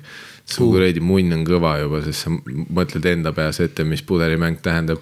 Ja siis mingi fucking Kätlin teeb seda, davai, Tarmo tu- tu- suudleb Timo ja siis, et mine munni noh. jah, ja pluss, kes see teine tüüp oli, see ka hea Jaa, klausel sina ja mina oleme suht hea nagu noh, ja, ja äkki see teine tüüp oli hot as fuck noh. või see teine tüüp oli see mingi oksakuningas, kes meil rongis oli, vaata mingi haisev vend. mingi nurgast täis kusenud vend vaata. jaa, suudle nüüd teda ha, ha, ha, ha, ha, this is a very fun game. ha, ha, ha. Aren't we all having fun? Is Aren't we all having fun? oh, jolly good fun with this good old game. Uh, shall you leave, you fucking homophobe? Ha ha, spin the bottle and suck Timothy's dick. And if you don't, I shall call you uh, the one Yeah, if you don't, you will forever be homosexual. Uh, you fag. oh, this is a fun game. May I have not laughed like this in years. Oh, no. oh, no. oh. May I have some uh, milk for my tea? oh, no. oh. Eh, May you come now? Ehk siis jah, ma ei tea noh. selle. me ei tea parameetreid noh. pluss sellel tüübil on kindlasti selles suhtes, kui, kui mingi tüüp flipib nii, nii kardinaalselt, siis mingid asjad on, see ei tähenda, et ta mingi sisemine, kes teab, äkki ta on, äkki ta on viiskümmend, viiskümmend, viiskümmend, äkki ta on, äkki ta isa on kuradi see kitsekorjuse vend, kes vihkab homosid ja see tüüp ongi tegelikult kapis olev homo, kes on kasvanud selles keskkonnas üles, nii et ta on lapsest saati üles kasvanud äh, teadmisega, et ta on värdjas, onju Jah. ja, ja, ja nüüd ta vihkab ennast, sest ta isa on pekstud teda nii palju ja sisestanud ta pähe kõik need mõtted või, või ta on lihtsalt mingi klassikaline kuueteistaastane, kellel on mingi kuradi, mina ei tea, kõik enesekindlusprobleemid on ju. Kes teab, on ju. aga sellegipoolest nagu noh, mul oli äh, üks äh, perekonna tuttav, kellega ma käisin saunas kunagi ja siis ta ütles mulle, et tema onu katsutab munni kogu aeg. ta oli mingi kümneaastane, ma olin mingi üheksa või midagi sellist ja siis ta rääkis mulle seda saunas onju hmm.. et onu katsub munni ja värki ja siis äh, mingi kümme aastat hiljem, no siis ma rääkisin, tõin talle selle teemaks, et ütles, et aa jaa, jaa, et noh. ega ta mingi rohkem ei teinud, et mul jumala chill noh ja tal ei olnud homodega midagi, nii et äh, ma ei tea, kuhu ma selle pointiga tahtsin jõuda, aga selle pointi peal ma arvaks, see, see point vastas jumala hästi selle küsimuse. nii, teine küsimus. ma tõin oma järgmise, türa see siider, see rummisiider oli väga kange. teine küsimus, mida arvate teie nõusolekust? selgitan natuke, mida ma mõtlen. nõusolekut kui, kas ma võin su tagumikku katsuda ja nii edasi. Kuidas ja millal küsite seda ja mis olukordades? kui sa pead küsima, et kas ma võin su tagumikku katsuda, siis üheksakümmend protsenti ajast ma võiks öelda, et sa oled situatsioonis, kus sa ei, jah, kui sa pead seda küsimust tegema. Kuigi jah, samas kui, kui palju sa tegelikult, ma olen suht palju ikka näinud seda, kus mingi avalikus kohas mingi tüüp lihtsalt mingi suvasõbrannale paneb käe perse peale või mingi ränga perse laksu lihtsalt. muidugi mees, teenindusvalg, aga seda ma mõtlengi, et mm -hmm. kui sul see mõte on peas yeah., kas ma peaks, see on koht, kus kindlalt yeah. mitte. sest et nii palju tüüpe ja, ja vaata, see on ka see idiootsus, et no türa, come on, Eesti, Eestis eriti veel, türa igasuguseid vendi, kes ei saa munnigi aru signaalidest ega midagi, vaata onju, mingi lädramälus lällavad onju. muidugi on palju neid, kes tegelikult teavad, mida nad teevad, on piece of shit, mis on võib-olla Jaa. yeah. isegi hullem onju ei no kindlasti on neid tüüpe, kes teavad, et ta ei taha. jah, aga ma olen mees on ju, aga ta ja ma maksan. aga ta ei näe oma selja taha ja ta perse on siin, nii et pää, ja, ja, ja, kumpää. ja, ei selles mõttes, et come on, kui sul sihuke dialoog on peas, et sa ei ole kindel. Siis aga vaat teine huvitav nurk on selle juures jälle, et noh, üks asi on see, on ju, me võime rääkida sellest, on ju, et okei okay.. ja teine situatsioon on see, et kui me olemegi kahekesi, on ju, tema korteris, minu kodus, mida iganes, on ju. tema korteris ja uks oli lukus, aga ma olin sees. ei, see on see, on ju, et, et ühelt käelt me saame öelda, et come on, saad märkidest aru, on ju, kuna tuleb see, et me paneme tatti ja kuradi möllu, on ju. Aga teine nurk on siin see, on ju, Aziz Ansari arvas sedasama. Aziz Ansari arvas, et ta luges märke õigesti mm. -hmm. ja siis ta keppis mingit Biffi ja mingid kuud hiljem tuli blogipostitus sellest, kuidas Aziz sundis teda tegema asju, mida ta ei tahtnud teha mm. -hmm. nii et siin tekib küsimus, et okei okay,, noh, neid märke saab alati valesti lugeda, pluss veits on see ka vaata, et noh mehena sa vahepeal teed mingi noh, me, me mehed ja naised, me loeme teineteise signaale paratamatult tihti veits Jah. valesti. meil on sama raadio, aga eri AM FM on ju. et sina enda arvates müksasid teda oma peenise poole, et ja tegid silm, noh, liigutasid oma kulmusid üles-alla, et noh, vihjates sellele, et let's get funky on ju, aga tema vaatas sulle otsa, mõtles mine mundi, ma olen vägistaja kodus ja ma olen sunnitud riista imema praegu. kuigi teine küsimus on see, et miks sa üldse läksid mingi teise tüübi korterisse, ta on juba pool tundi mänginud kuradi. Pluss Aziz Ansari noh, puhul on see, et vaata, kui tegemist on mõjuvõimsa inimesega on ju, no nagu see Harvey Weinstein, et, et Jaa. noh. et kui näitlejad ütlevad, et noh, et mm, probleem oli pigem selles, et ta ütles, et sa ei noh Jaa., või ta andis mõista, et kui sa seda türa ei ime, siis. äh, Aziz oli reaalselt date'il, vaata, Harvey Weinstein tegi seda Tõsi. inimestega, kes olid tema juures mingi casting call'il. absoluutselt, selles mõttes on sul fair point, et tegelikult iga ahistamisjuhtum ähm,, mida tehakse palju, visatakse kokku, kõike, on ju. Ei no muidugi, sest esimese asjana visati ka siis kohe samasse, kus Weinstein, mis on absurdne. debiilne, selles yeah. mõttes, et kui see, kui noh, see oleks yeah. samamoodi nagu ma räägiks sulle loo, et kus see, see, kus... selle Biffi enda jutust jäi ka veits ju see, et kas sa mingi hetk ütlesid ei või nagu lükkasid ta käe ära või midagi. jaa, et see on ikka nagu, see veits tundub nagu see, et kaks autisti tulid Tinder kohtingul kuradi kellegi korterisse, kuulasid pool tundi Barry White'i ja kuna mõlemad on autistid, siis see oli lihtsalt väga selline kohmetu kompimine, mis viis seksini, on ju. ja isegi jah, selles mõttes, et okei okay,, kui me nüüd siitpoolt räägime, on ju, seksuaalahistamist minul ja sinul on väga raske rääkida omavahel, on ju mm, -hmm. sest et me oleme mehed ja me näeme perspektiivi mm. -hmm. noh, me oleme siin podcast'is korduvalt rääkinud, et ja, selles see, kui Mart Sander annab sulle perselaksu kuskil peol mm, -hmm. see ei ole sama nagu mingi tüdruk ju, kes on no nelikümmend kaks endiselt kilo ma, ma ei tunne sedasama ohtu, kuigi Mart on fucking hiiglaslik, on ju ja ta võiks murda mind füüsiliselt. Jah. aga tõenäoliselt ma karjuks nagu No äkki no, ürit, üristaks joosta ja põlvega kottidesse lüüa. jah, ja, ja ta teab seda riski, on ju, Mhm. aga kui see oleks neljakümne kilone Mari-Liis, siis ta teab, et noh jah, on ju, Mart on gorilla, aga ta teab, et mina kui raseeritud šimpans nurgas võib nagu oma elu eest võideldes ka paar päris eh, ohtlikku lüket teha, on ju. jah, et, et muidugi see osa, aga äh, sinul on täiesti point olemas sellega, et noh, et, et, et mis mm, -hmm.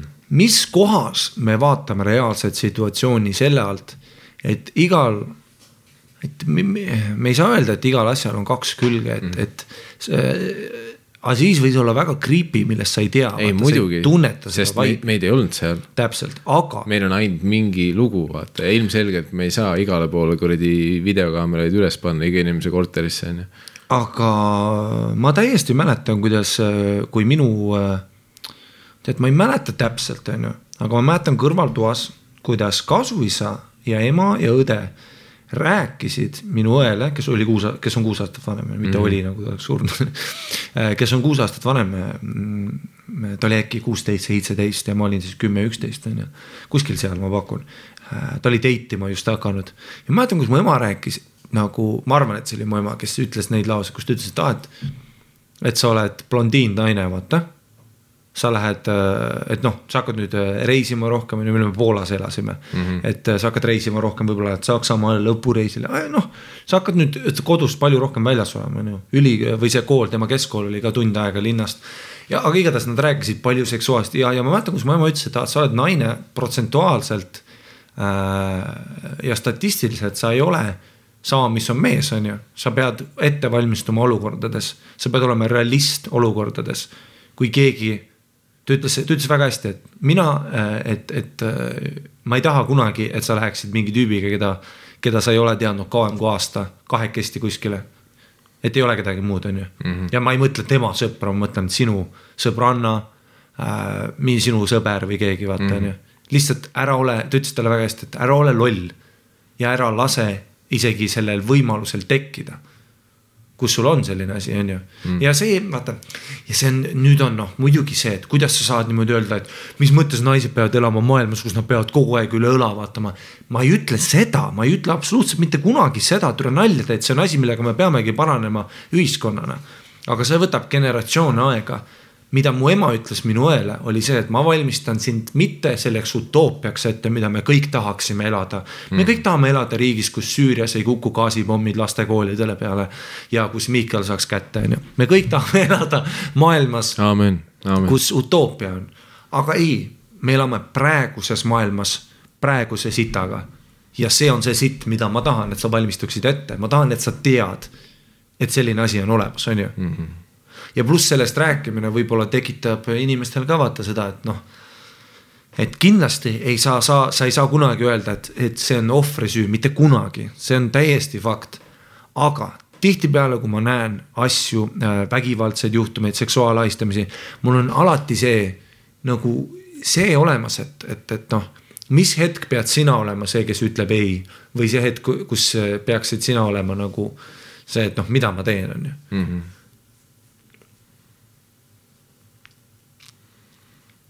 aga noh, see jällegi noh, see on on ju üks pool, see on see üks kohutav pool, aga teine pool on see, et noh, mida noh. okei okay, tu,, tuuakse labase näitena ka tihti et mis asja, ma ei hakka siis kogu aeg ütlema, et kas me nikume nüüd. aga mis on noh, milles on noh, see kübeke terake on ju tõtt on ju, et noh, mingis mõttes meid võtaks kõiki eh, see hetkest välja on ju, et kui Barry White käib ja küünlad põlevad on ju ja siis ma vaatan sulle sügavalt silma ja siis võtan tagataskust lepingu, et palun kirjuta siia alla nüüd, kas sa oled nõus mm -hmm. minuga mõlema äh, osapoole kokkuleppel suguühtesse astuma mm. -hmm. kas ma võin nüüd teid suudelda, on ju. mis on noh, ja tegelikult sa kuuled na naistelt ka tegelikult ju seda juttu, kus nagu ma vaatasin talle nii kaua otsa selliste silmadega, et ta võiks mind suudelda, aga siis ta nagu vaatas mulle hästi kaua otsa ja siis ta ütles tšau ja kõndis minema jaa, absoluutselt noh. ja ma tean, ma tean, ma oo, oo, baby, baby. see on minu maailm. ma olen selles nii kaua, nii, oo. sul on, sul on see must vöö, kuhu tehakse kuldsed sakud otsa, ja, oh, ma olen kuradi maailmameister selles, Grandmaster. kus ma lihtsalt otsa vaatanud. ja siis mõelnud, et okei okay.. veider on küsida praegu mingi hetk, paneme tatti või, või noh, või siis seda, et nagu ma oleks mingi viiekümnendate filmis Casablanca on ju ma ütlen yeah., meile jääb alati Pariis, aga kas ma võin sind suudelda. on ju, ja siis ma teengi pigem seda, et vaatan veits otsa, ta vaatab mulle otsa Davai siis. ja siis äh, kena õhtut siis. et äh, olgu sul homme tore päev ja tšu-tšu-free. mis on ka, on ju, mis on ka nõme olukord, on ju. jah, aga aga, aga äkki, äkki naised, öelge ka midagi mm. Mhm. äkki jah, äkki liigu esimesena, -hmm. Mhm. äkki pane esimesena silmad kinni ja söösta ta poole ja siis ta ütleb wow,, wow. ma arvasin, et me oleme sõbrad rohkem. ja siis sa naisena murdud ja sa ei tee kunagi seda uuesti enam hmm.. rasked küsimused. aga kas vastused on meil või kas vastused on tegelikult igalühel meil sisimas enda sees olemas. ja me peame lihtsalt enda sisse vaatama piisavalt sügavale hmm.. Hmm. pluss, kui sa oled mingi, kui sa oled mingi tüüp on ju, kes lihtsalt mingi. türa, ei seda küll noh, see on ikka, vot see on tõesti tülgastav ja, ja ma pean ütlema, et ma ise olen ka süüdi selles, et kui ma olen näinud midagi creepy't toimumas. et ma ei ole nagu midagi teinud, on ju, või noh, oled tead täpselt mingid perselaksud, asjad mm.. sa näed, et see ei ole mm. see noh, see tüüp ei tee seda, sest et mm. ta nagu täpselt adub onju. ei, ma ütlen jaa, sest noh, tegelikult on ju ka neid kordi olnud siis on ju, kus sa oledki mingi kahekesi hull hänginud mingi date ja värki. ja siis sa oled mingi suudlusesse sisse läinud ja siis sa pärast tunned seda, et kas ta tahtis seda teha üldse või. või, või mm, -hmm. või kas tema tundis, et ma surun seda peale praegu või mm. -hmm. ja noh, mis on siis noh, kõige selle otsas, et sul on mingi miljon korda, kus sa hakkad kodus üle mõtlema, et. tere, ta vaatas mind vist nii, et tema ootas, et mina lähen suudluseks sisse jah. aga see on see aususe puudumine jälle onju. ja, pluss ja tegelikult na- nagu, nagu me, me pikk on ju see proloog täna oli. Et äh, ma tunnen ka, et see noh, tõenäoliselt siin on osa mingi podcast'is, osa vanuses on ju see, et sa siuksed on viimaks kõik läinud. jah, et see on pohhu on ju.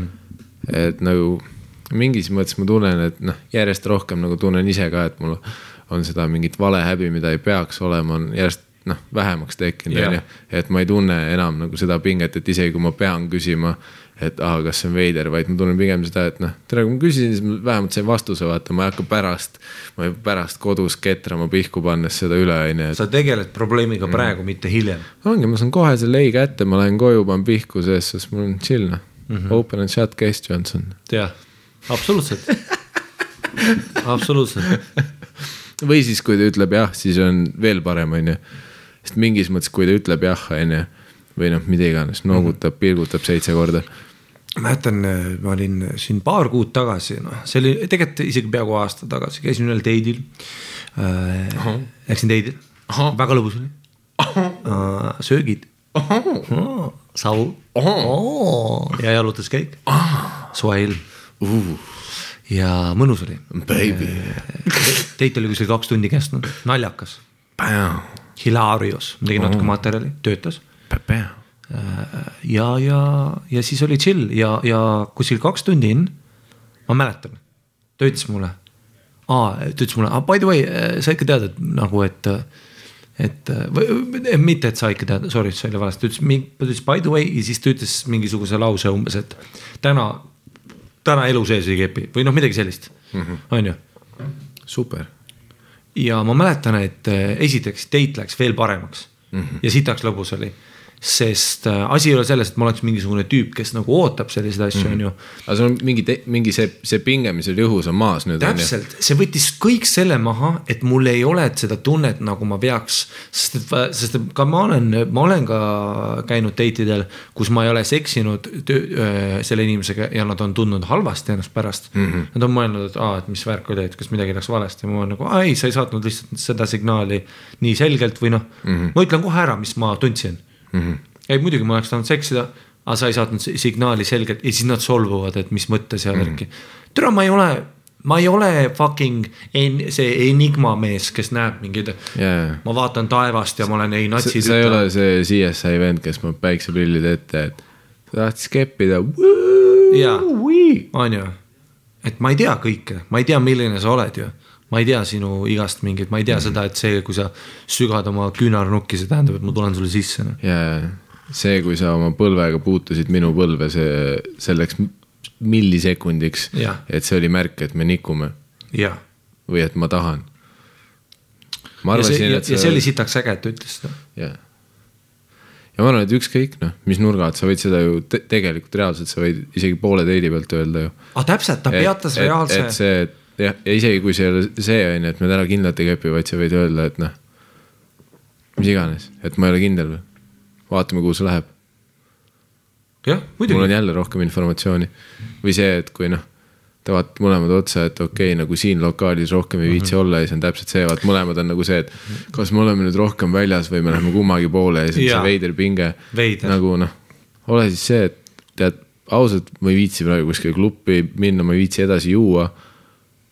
Kas me kuradi teeme, et õhtu oli koolita night või, või, või, või mis me teeme noh? me läheme sinu poole? Kui sa vaatad mind sellise pilguga, nagu sa praegu vaatad nagu kuradi mingisugune pesukaru, kes leidis jäätise seda täiesti vutsis suurte silmadega. kas lä-, et ähm, ei selles mõttes, et äh, täpselt ma see, et mäletan, kui sa oled minuga väljas ja see näeb mäletan, välja et nagu, ma oleks ta happes. peatas reaalselt teidi ja ütles selle tõsiselt, et aa, et täna noh, ta ütleski vaata umbes sellise väga väga nagu reaalse lause on ju, mitte sellise võltskõne või mingi mm, -hmm. ta ütles et täna ei saa, et ei, ei, või mitte täna ei saa, vaid et, et et, et aa, et äh, ära või noh, ma tegin mingi nilbe nalja, vaata mm. -hmm. nii et ta ajastas väga hästi, kus ta nagu korraks nagu ütles, et aa, et. et oli ja ma ei olnud mingisugune, ma, ma ei, ma ei lähe füüsiliseks mitte kunagi esimesena. sest ma ei tunne, aga ma noh, samamoodi ma teen neid signaale võimalikult palju, on ju, ja kui ma tunnen sada protsenti kindlan ennast, siis alles. ma tahan nagu tervet seda, aga ma mäletan igatahes ta ütles selle lause, et täna papapaa ja siis ta kõndis ära ja siis ta ütles, et noh, ja siis ta tegi veel selle, et aa, täna ei. Vaata ja siis me naersime selle üle, et noh, et see on nagu selline naljakas. jaa Bang, bang. ja me kusjuures ei keppinud kunagi, aga ma pean ütlema, et see oli üks väga hea date, sest et äh, äge mm, -hmm. sitaks äge oli mm. -hmm. ta oli, ta oli väga seksikas ja värki, aga meil mõlemal kuidagi ei töötanud pärast asi või noh, ei saanud uuesti kokku mm. -hmm. jumal timm, noh, super.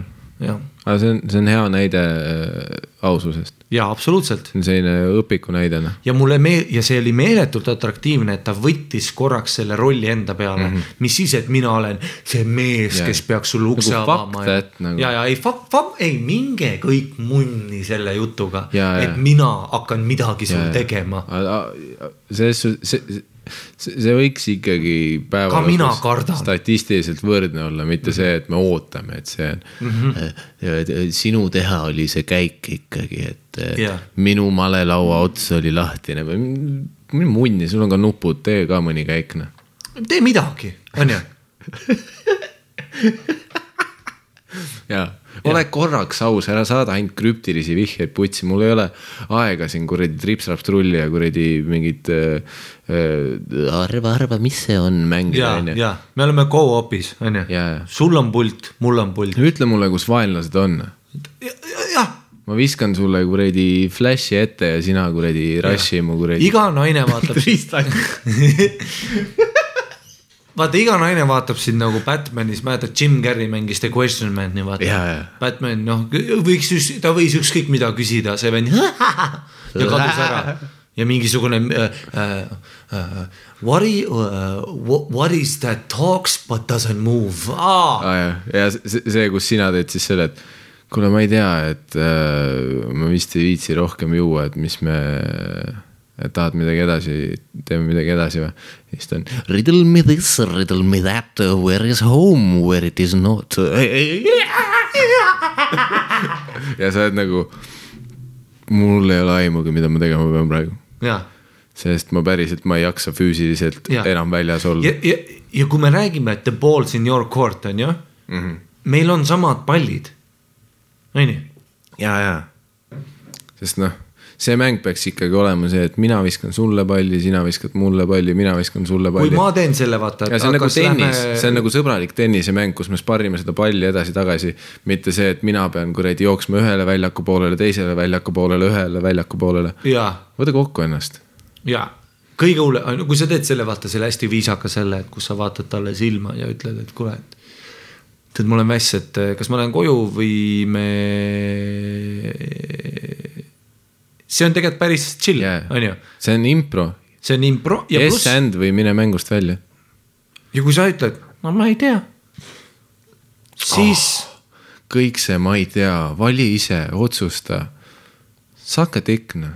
jah, ta vittu, ma pean tulema Jaa. teidile nagu skaut, kellel on matk jah, sest okei okay,, ma saan sellest aspektist täiesti aru, et kuidas see mingil määral on atraktiivne, vaat kui mehel on mingid kindlad Aa, arusaamad, ta teab, mida sa tahad, ta viib su sinna, kuhu sa tahad, on ju. Sa ütled, et sa ei tea, mida sa süüa tahad, aga ta ütleb täpselt selle koha, kus sa tegelikult süüa tahtsid. Täpselt, jaa, jaa. aga mine munni, iga päev ma ei jõua nagu türa, ole vahepeal, vahepeal. Kui ma teid ei või lüüa, siis te peate mind sebima. Võrdõiguslikkus. või siis lihtsalt ütle, mida sa tahad, ei, absoluutselt jah, ole jah, ütle, ma ei taha Mida sind sa-, super. mida sa tahad see tüüp, aga kes on, mida sa tahad? kes on abielu kahekümnendal aastal murdumas lihtsalt. Kätlin, mida sa tahad? ja, ja mul oli vaata vene kultuuris, ma tegin täpselt seda bitti, kus, kus, kus ongi, et sa oled kuus aastat kellegagi koos ja siis vaatad otsa ja sa oled see, et okei okay,, et mis asi sa tegelikult oled mm, -hmm. mis asi see on mm, -hmm. Madis mm, -hmm. mis siin toimub, ja see on kes sa oled? ja nii on. ja mis siin kirjas veel öeldi, oli see, et äh, hoidke ikka pead püsti ja hashtag Miikael, ära tee seda. aitäh sulle. no tee seda pigem. kuule, meil on siin äh, järgmine kiri on Fuck Harimati Mustonen, kas loed ise selle või? kui see allkiri, kui, kui sind hakkab negatiivselt pihta, siis ma panen kinni. ei, ma arvan, et see on lihtsalt vaat positiivselt, et. Kus see on?? see on äh, neliteist juuni ja näe. ja Fuck Harimati Mustonen. Äh, käi vittu, Harri, ühesõnaga saate, noh, sa võid ka munni käia. teeme üks-ühele. nii, ühesõnaga saate te aru sellest strugglist, kui terve nädal iga õhtu jääd magama viimast osa kuulates ning see on täiesti peas juba nädala lõpuks ja siis tuleb see kuldne esmaspäev ning terve päev on selline excitement, et õhtul saab uut osa nautida aga mis siis, mis tuleb välja, et Harri ei ole uut episoodi üles laadinud, valmis teinud ning see tuleb see tunne, kui tatikana sai terve aasta jõule oodatud, et äkki saab Playstationi omale seekord ja siis teeb paki lahti ja üllatus, üllatus, ikka villased sokid. By the way, thanks vanaema heade sokkide eest. no ma mõistan seda valu. Fuck Harimati Mustonen. siit tuleb järjekordselt see, et anna mulle tuhat äh, eurot. kanna mulle tonn üle täna ja see episood on üle, üle, üleval pühapäev. ja ta teeb ette kõik episoodid Jah. ja ta paneb need reliisima iga esmaspäev null null, null null. jah, teeme nii, tonn. üks asi veel, kuna jään kõrvaklapid peas magama tavaliselt, siis seetõttu te mulisite terve öö mulle kõrva oma mahedahäälega. Õnneks, kui vahepeal kumbki teist lambises kohas ema karjub, siis ma ehmatan selle koha pealt üles ja saan klapid ära võtta, tänud. ühesõnaga, mu unenäod on nüüd palju seksuaalsemaks muutunud ja pede. jah, pede. võib-olla sellepärast, et te nii tihti räägite sellest, kuidas te tussi kallal maiustate või üksteisele perse tahate tulla. Super ja no judgment, by the way, õnneks need unenäod ei ole sellest mm -hmm, kindlalt ja pede mm. -hmm. kohe oli aru saada, ja millest. siit tahaks head kraami toodata ning, et äh, et see teil hobi oleks jube seksikas, kui uut esmaspäeva, pa-pa-pa esmaspäev. aitäh, jah, see on. much gracias, much gracias. pisar tuleb silma, kuuldes, kui investeeritud sa oled ja kui suur osa sinu elust meie oleme. ja, loe järgmine ka. hola. Hola, señorita. Quesadilla, tortilla, Don't build a wall ähm,. Hola amigos äh, väike küsimus. salsa tequila. Corona. väike küsimus, kuid enne kiidan teid poisse sellise laheda podcast'i tegemises. Pingsalt uut osa äh,, nagu näha, siis meeldib teile naisi imetleda, kas on ka vahel sellist äh, fänni kohatut, kelle pärast viskaks vere vardasse? võite fännid pluss nuss suhe teemal rääkida podcast'is. mulle meeldib, kui äh, ilusa sõnastuse ta pani siia. võite rääkida teemal fännid pluss nuss või noh, suhe. esiteks, me ei nussi fänne, onju. Me armatseme nendega. räägi enda eest üle, mis ma siis sülitanud olen nii. ei äh,, ei no okei okay,, esimene, esimene punkt oli siin see on ju, et Ja kas mis-, kas olete ka vähel se- sellist fänni kohanud. vaat si- siin on see küsimus, et ma ei tea, kes fänn on, on ju, seega ma lihtsustan selle teema enda jaoks. et äh, inimesed, keda ma olen show del näinud, on ju et äh, jaa, ja ma ütlen ausalt, me oleme kuradi äh, tegelikult, tegelikult, tegelikult meie stand-up show del äh, väga suur protsentuaalselt osakaal on tihti nagu naistel, hästi palju käib lihtsalt naisi, vaat suur osakaal on paaridel, kes käivad, on ju, palju on paare, kes käivad, mees ja naine. Aga rohkem kui selliseid äh, mitu tüüpi seltskonnas, seda kohtab harva, vahepeal nad tulevad, on ju, ja tihti nad on mälus ja tagant karjuvad asju. aga Nagu mida jah, aga mida rohkem juhtub äh, kordades rohkem kui seda, et lihtsalt tüübid tulevad sõpradega, on see, et mingi sõbrannad ja gängid tulevad. et seda on, et äh, mi- millegipärast on hea mingi, mingi, et kui, kuigi me oleme ikkagi väga misogüünne ja selline meestekeskne äh, komöödiatrupp äh, siis äh, siis nagu lahe on näha tegelikult, et tegelikult käib suht palju naisi vaatamas ja tõsi on, et kuna neid käib palju ja Eestis on ilusad naised, siis on ka tihti palju ilusaid naisi publikus. aga, aga selles suhtes jaa, nagu oled sa, oled sa, oled sa vahepeal äh, teed setti on ju, siis sul on see hetk, kus sa nagu. ma enda seti ajal ei ole niimoodi märganud. mul vahest on niimoodi, et, et ma näen noh, kui ma näen kedagi lindistamas, on ju, siis ma tean ka mingi, vahest mingid tüdrukud hoiavad terve tele, aeg, terve mu set telefoni üleval, on ju. lihtsalt saad pärast story jaoks õiged sekundid välja lõigata. ja see on hea, aga seda ma märkan, on ju, aga vahest, kui on hea set ja ma ei ole närvis ja ma saan natuke rahvas ringi vaadata oma biti ajal siis vahest ma näen mingisugust lihtsalt, kes viskab mu täiesti mingi, ma pombin kohe alati mm. järgmise lainiga või siis kasvõi seti lõpuni. vahest ma olen näinud kedagi, kellel on noh, lihtsalt äh, noh, mingi tere, ma ei tea, huuled on värvitud ja siis sa näed, vaata, kuna kui huuled on värvitud, siis hambavalguse kontrast on hästi suur, on ju mm. -hmm. ja siis, kui sa näed teda huult hammustamas, vaata, kuna värvitud huuli sa näed väga hästi liikumas ja siis ta hammustab oma huult ja tal on mingi seelik ja ta lihtsalt vaatab sulle, noh, ta ei kuula mitte munnigi, mida mm. sa ütled, ta ei naera mm.. ta lihtsalt nagu mõtleb terve aeg, et türa, et kui, kui nagu, et noh, ma saan aru, et sa siin räägid rekkajuhtidest ja poliitikast ja Ukraina, vaene Ukraina, aga mm.. sinu tund kokku võetuna põhimõtteliselt. ja poliitika raudselt on ju. rekkajuhid oli vähemalt kolmkümmend protsenti sellest. jah siis mul on küll korraks see, kus ma olen nagu, et no shit. et see on mm. -hmm. Mm. mul on hea. peab ego tšekis hoidma, on ju, tegelikult. ma ei ole nagu peal olles, ma ei ole niimoodi märganud, sest ma, ma ei analüüsi inimesi nagu peal olles nii, ma pigem noh, pealiskaudselt vaatan siia-sinna aga äh, seda muidugi vaata, et kui ma vaatan teiste sette siis vahepeal vaatan, kuidas pu publikus inimesed reageerivad ja kes täna publikus on üldse või siis vaheajal vaatad inimesi ringi liikumas mm. -hmm. siis kuradi ei noh, püsse on ikka siin-seal noh. ja ma mäletan, Sinilinnus oli, ma ei mäleta, mis show see oli, aga see oli see, kui Sinilinnu meeste vets oli remondis on ju nii et kõik pidid naiste vetsu kasutama, nii et see oli selline segasumma suvi noh uh -huh.. siis ma ootasin äh, nagu Järtsus on ju ja siis äh, üks uks tuli lahti, onju. Tuli mingi Pihv välja nagu naeratas mulle ja siis noh. võimalik, et ma naeratasin ka või ma tegin lihtsalt mingit retaka nägu. ja siis ma läksin vetsu sisse, mine munni, mis sita asi see oli see oli ikka Hiroshima, aga vaat ma ei tea jällegi, kas, kas see oli see väike tütarlaps, kes tegi äh, lihtsalt äh, jumala kui ta teab, et sa lähed järgmisena, siis ma kahtlen, mõtle, kui enesekindel sa peaks olema, et sa paned räige äkki, äkki ta bluffibki selle maha, vaata. et noh. ma ei tea, mis toimub. kõige tugevam bluff, vaata. või, või siis, või siis see oli keegi enne teda, kes pani sinna. ja seda ma arvan, pigem, sest kui sa nagu plahvatad sinna nagu. samas, come on, me oleme naiste vetsusest rääkinud, see võis vabalt temaga olla selles suhtes need väiksed kuradi nunnud tüdrukud, kes kuradi naeravad terve show, on paar siidrit alla pannud. vaheajal läheb vetsu, lihtsalt vaata, lihtsalt ta kükitab selle prilllaua kohal, veits mm. kuseb prilllaua peale ja siis paneb lihtsalt sellise. Hiroshima peale sinna.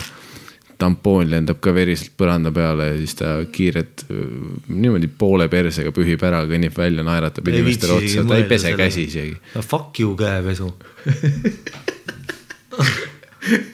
ma olen Merili, ma ei pese käsi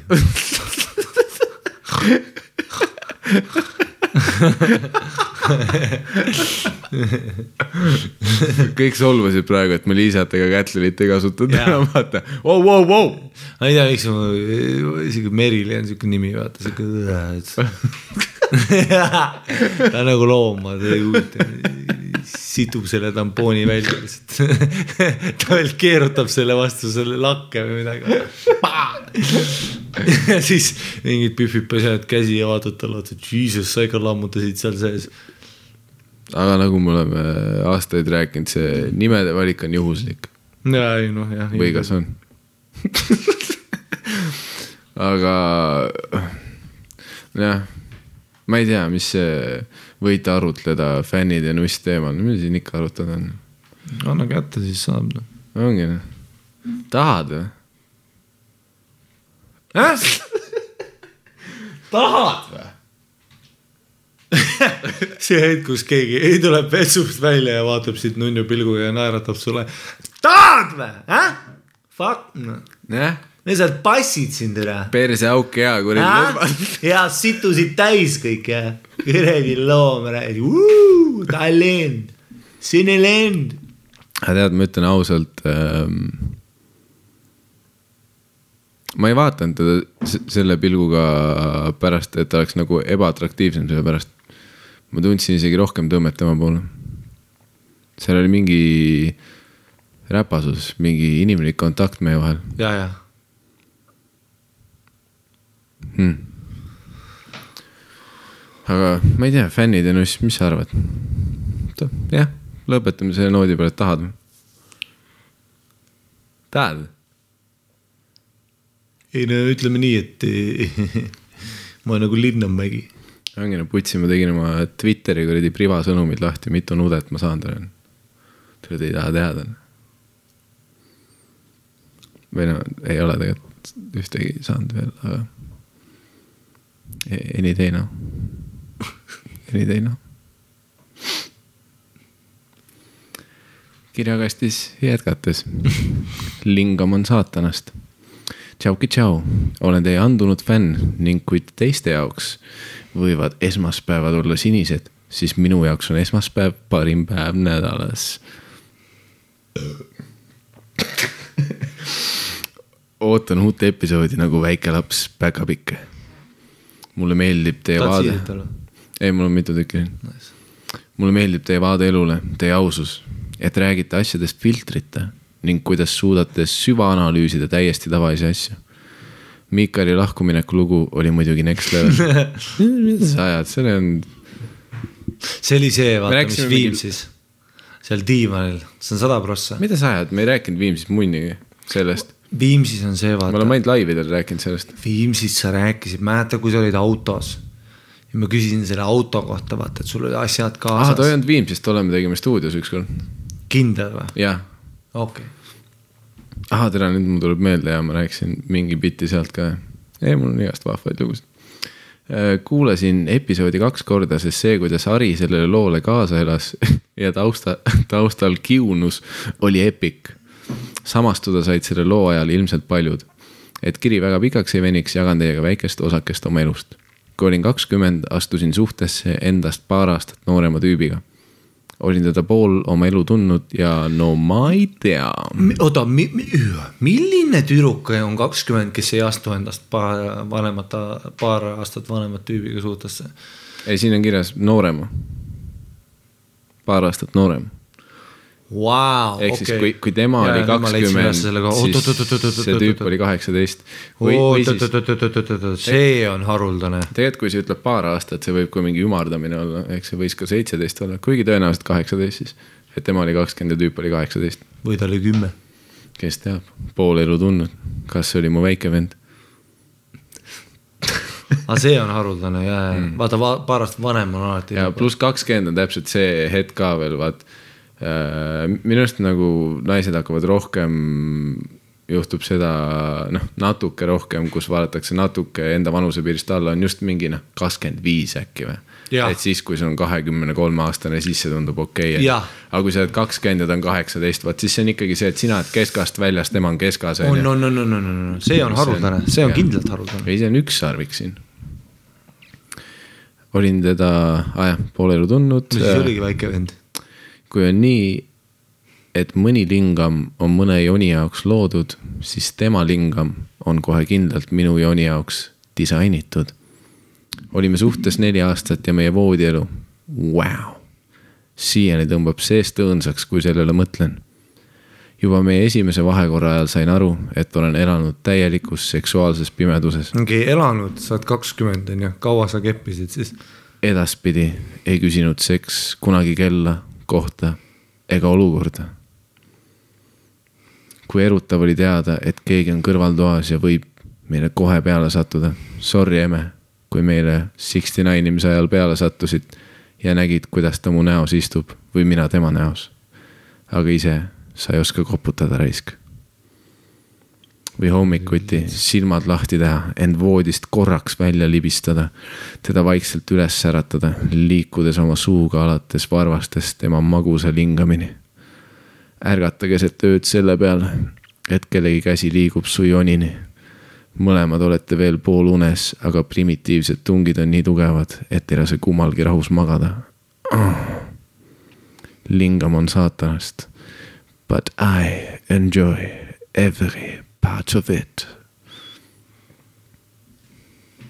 see on hea, noorus on ilus aeg. on, on ju? joni ära.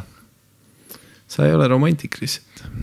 sul on hästi palju selle joni lingam äh, sõnade vastu, on ju. see on sinu jaoks väga see namaste, on ju. mida me mängime? kas keegi kiirem mu türa või? või nagu, mis kuradi joni türa? Digimoni unlockable character, mingi kuradi jonimon. türa lingam, noh või. keppi saab. türa. iga kord on mingid mängud, noh. seksisime seal, kus isu tuli, rannas, suvalistel heinamaadel, duši all, telgis, autos, saunas, rõdul ja nii edasi. sinna loetellu võin lisada ka rongi, sõbranna voodi samal ajal, kui ta ise meie kõrval magas. noh, kui ta magas. ning ka paadi. spontaansus ja kiimlemine no ära kunagi tule minu poole, onju, sest türa küll. no sellest me oleme aru saanud, keegi ei maga sinu kõrval, nii et. ja, ja seda küll, eriti mingi baar välja arvatud, tere, me oleme suht mitu korda kõrvuti maganud, aga no mitte sinu puhul, mitte ja. sinu puhul. For the record, see on alati Airbnb-des on. ja see on nagu see, see on mu lemmik alati olnud, kuidas meile antakse Airbnb-d Jah. lihtsalt. Nii et siis Sander ja Helika on ühes topeltvoodis ja teie olete teises topeltvoodis, mida? ei, see on, ei no Karl ja Ardo said selle, kus kaks eraldi on, aa okei, okei, okei, okei. ja, ja okei. aga see oli suht naljakas ikka, noh, täna, kus me olime teke all full paljad, vaata ja, ja siis me kogu aeg pimedas hiilisime Rogeri juurde, kes oli diivani peal. Siis kuradi fucking teabag isime seda munni. ja, down tere, mine tööle. rikas. mu lemmik oli see, kus Roger lihtsalt lõpuks magades iga krabina peale, ta arvas, et me oleme paljad, paljalt kõrval Ja, ja.. aga siis me tegime välguga pilti ka. ja, see, et kus sa korraga näed mingit välku pilkumas. Ja siis kahe tüübi kahe tüübi kotid on su näos lihtsalt. Jackass ei sure kunagi. Jack Hayes.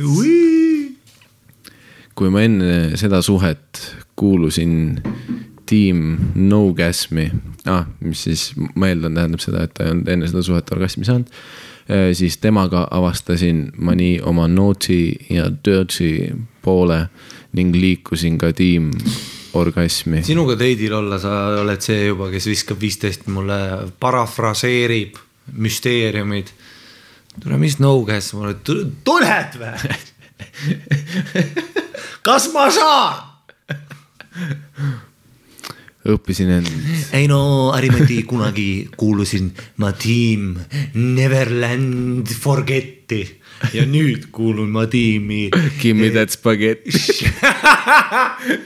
Gimme that spaghetti. mis see tähendab? kas see tähendab, et ma lähen koju või see tähendab, et Riddle me this, riddle me that. the spaghettis are wet but the land is clear? Spit in my twat. No see on päris hea. sellest ma saan aru. see on suht otsene jah, my bad Jaa., my bad. Riddle me this, riddle me that, but spit in my twat. see on mingi okei okei kohe siin. ja, ja, davai. õppisin end rohkem tundma, mõistsin, et pigem naudin ma veidi räpast seksi ning vahel isegi keelatud. ja siis on smile ja teeb nagu silma. keelatud jah, persevärk jah, kepsid oma isa jah. mamme, keelatu ajal vastus. get the butt fuck go. Put in a place and you ain't supposed to go to. Hello, the butt fuck. Man, put it in a spot where mama said you shouldn't. suhtes mehed on miskipärast viimasel ajal saanud mu soft spot'iks. aa, nagu selles mõttes keelatu. lisaks sidumised, kägistamised, erinevad õlid, kuum paha, visuaalne stimulatsioon nii porno kui eneserahuldamise näol. oh god, see kütab mu nii kuumaks, kui keegi end niivõrd intiimse tegevuse juures mulle näidata julgeb. No tere, anname kohe Louis CK numbri sulle. jah, erinevad mänguasjad. mul on võimatu külmaks jääda selliste asjade juures. ja kui lingamisõltuvus is a thing, siis ma olen sõltlane. pool anonüümne lingamisõltlane. siinkohal on paslik öelda, et naised tiim No Gasmist, õppige ise ennast tundma ning leidke julgus sellest ka oma partnerile rääkida. Võta vibraator ja võta teine veel, sest esimene valik ei pruugi parim olla me kõik oleme erinevad ja kui sina ei tunne end piisavalt hästi, siis kuidas su mees seda tegema peaks? lase end lõdvaks. Breathe through your body. leia enda jaoks see miski, mis sind kuumaks kütab ning naudi. seks on mu lemmikmäng ja ma ei kavatsegi sellest loobuda. Much love. Üks asi, mida ma oleks tahtnud siin, siin kirjas oli vaata suur haip äh, selle kohta, et see kutt, kellega koos oli, kes noorem oli. Nad olid neli aastat koos, super seks, särgid, värgid, aga nüüd nagu jutu lõpust ma sain ikkagi aru, et tegemist oli nagu eksiga, onju. seega siin on paar küsimust, no ta sai surma ilmselt. jah. See hetk, kus ta pidi liiga palju keppima no tuli nii kõvasti, et see oli üks öö, kui sa kümnendat korda ta selga ronisid juba ja see peenis oli nagu no man, no mas, please no more. Masa I can't, master, if uh, you do this uh,, it will be over. Masa this uh,, there is no more blood in your body. It is all in me. Master. Või siis jah, või siis ta pigem keskendus lihtsalt ilusatele asjadele ja on normaalne inimene, kes ei keskendu äh, negatiivsetele kogemustele, kes teab mm. -hmm. kes teab. oh, mul on veel sulle üks hea kiri, see on äh,, vaatame, see on juuni kakskümmend kaks, selle nimi on Ari. türa, siit tuleb jälle mingi, et ma ei oska Spotify's, ma ei tea. ja sa ei oska Spotify'd kasutada, nii, Ari. loe see hästi aeglaselt ette ja sensuaalselt. aa, okei okay.. tõesti pikk meil äh,. sa saad hakkama. Äh, nägin sind eile open mic'il ja lihtsalt tahtsin mainida, et sa tõesti oled kuum. millegipärast tundusid piltidel teistsugune, kuid hea üllatus. see pika see oli terve meil. see pikavõitu kiri tekitab minus küsimuse, et milline sa piltide pealt tundusid? ei no come on, ma panen igast taune pilte üles. jaa, aga ikkagi, mis mõttes teistsugune? ja, ja, ei no enamus su pildid näevad suht sina välja ikkagi mm,, jah, ma ei tea, hmm.. ei ole mõelnud niimoodi, ilus kompliment, aitäh. sa oled tõesti kuum. no rohkem inimesi peaks seda ütlema. Hmm. hashtag Ari on kuum hashtag öelge seda hashtag Ari, Ari on päike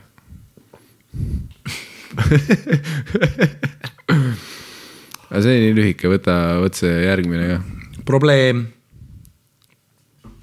probleem. probleem, no kellel ei oleks? probleem. minu lingam on äh, probleem, mis asi? Stes äh, unas äh, jest Э, Адин э, маленький проблем. Я не хочу э, Йони. Я хочу на فيتوفايت где это Йони? Где это иди нахуй лингам? Что, блядь? Что лингам? Я хочу на...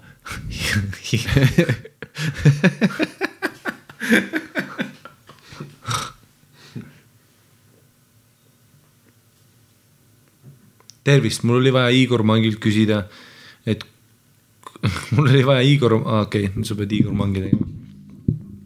mul oli vaja Igor Mangilt küsida, et kunas üks neiu minuga seiklema viitsib tulla. kui te ei leidnud Igori Gmaili, otsustasin teile kirjutada. ehk oleksite nõus vastama antud küsimusele, kunas antud, kunas antud neiu minuga välja seiklema tuleb? küsimärk. Meeldiv vastus oleks a la homme kell seitseteist null null VMS lähipäevadel igastahes jään ootama teie tagasisidet.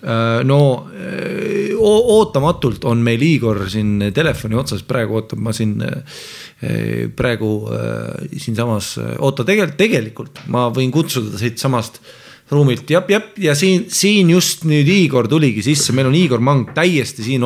kopp, kopp, tule, tule Igor, tule sisse, tule. siin majas ka häid lapsi on? siis ja Igor siin i- istu maha, tähendab ära hakka. sõitsid saanid, sõitsid reed. Igor, pane siider käest ära korraks, oota, ja jep, jep, jep, meil on siin üks eh, kirjutaja, ta küsib, et no nii, no nii. ta küsib, Igor, Igor, ta küsib, oota, oota, Igor, Igor, Igor, Igor, Igor, pane, pane püksi tagasi. Igor, aitab, okei okay., musipüksi. ei, ei ähm,. Igor, üks eh, lugeja kirjutas meile, et ku- kunas, kunas neiu minuga välja seiklema tuleb. kunas neiu tuleb, kunas neiu tuleb, on mu nimi Toomas, on see Sulev. kuna tuleb neiu välja seiklema, mis neiust me räägime? On meil tähemärke, kaljukits, kaljukits, see vana lits.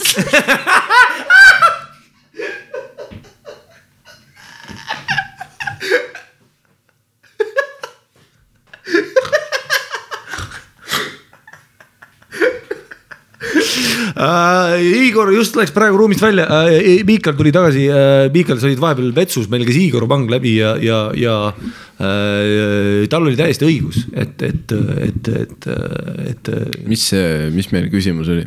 et noh, mingi tüdruk, et millal ta tuleb välja. ja Igor ütles, et, et ta on lits. hmm.. ei no ma arvan, et ah,, okei okay,, ma loen seda kirja praegu ja siin on see, et kuna see antud neiu minuga välja seiklema tuleb. tead, kui sa tema Tinderi profiilil oleks täpsemalt kirjuta-, nagu selle bio lahti võtnud, siis tema about me oli, et seiklejatele mitte tülitada, nii et äh, mul on kurvad uudised sulle, mees. aga meres on äh, kalu, nagu öeldakse kuigi enamus neist upub praegu ja sureb äh, plastiku ja muu prügi sisse, nii et noh, kas tegelikult meres on kalu. nii et mõtle positiivselt. palju kala ei ole jäänud, nii et võta, kui veel on. jah, kui ta ei tule seiklema, siis tead küll, kuidas enamus seiklused algavad. sa sõidad kaubikuga ette, sealt kaubiku ja nööriga ja palju teipi. elu on fucking seiklus. ja vot see on seiklus on ju, Bonnie and Clyde välja arvatud, Bonnie ei tahtnud tulla. välja arvatud, et Bonnie on sul reaalselt äh, pagassis lihtsalt. vaata, mis meil siin veel on, sõbrannad. hei, oi, kuidas ma ikka naudin seda, kui te taas suhetest räägite.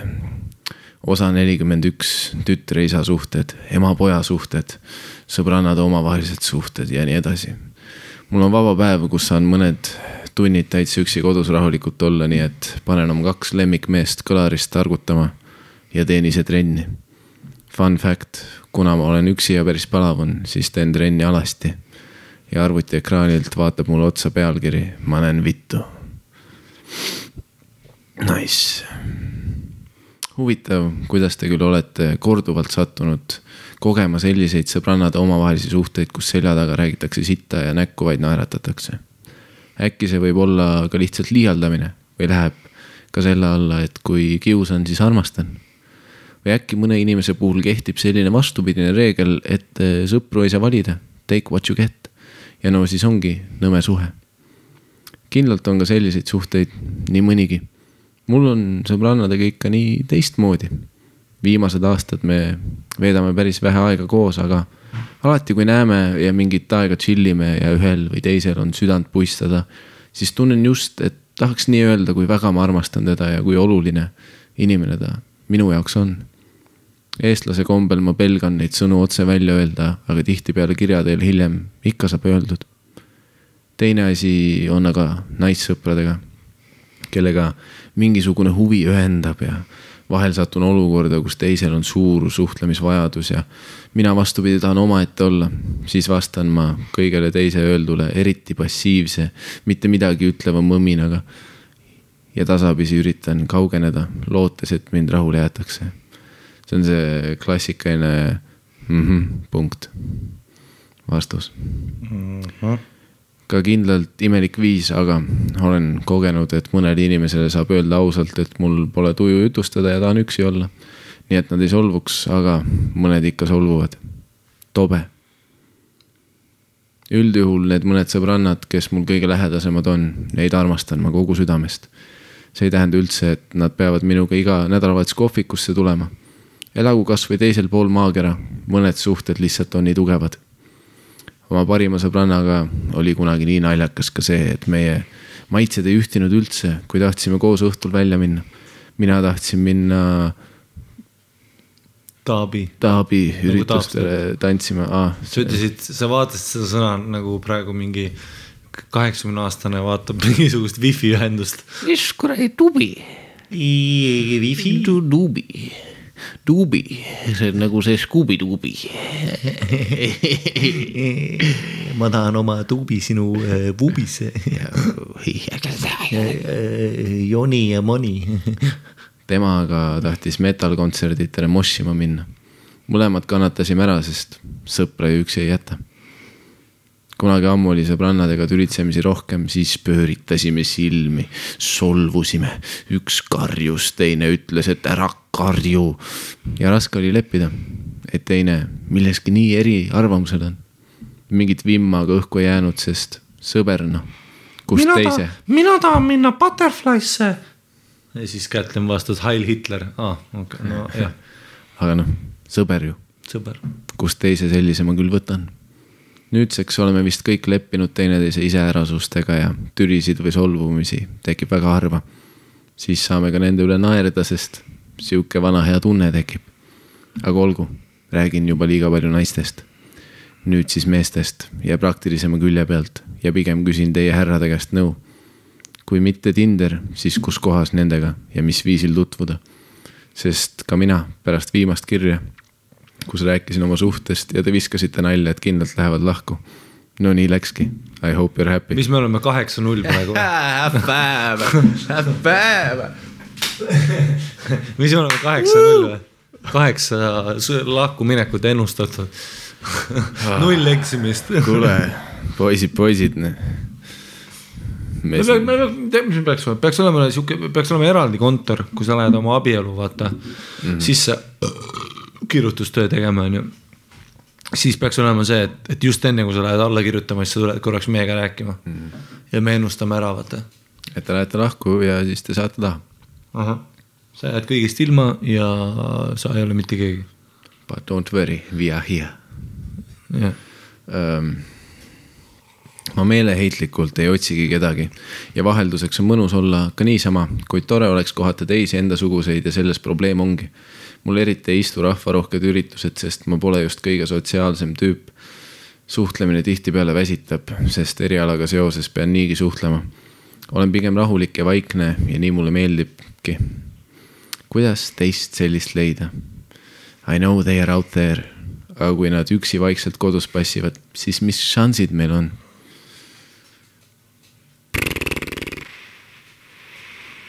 no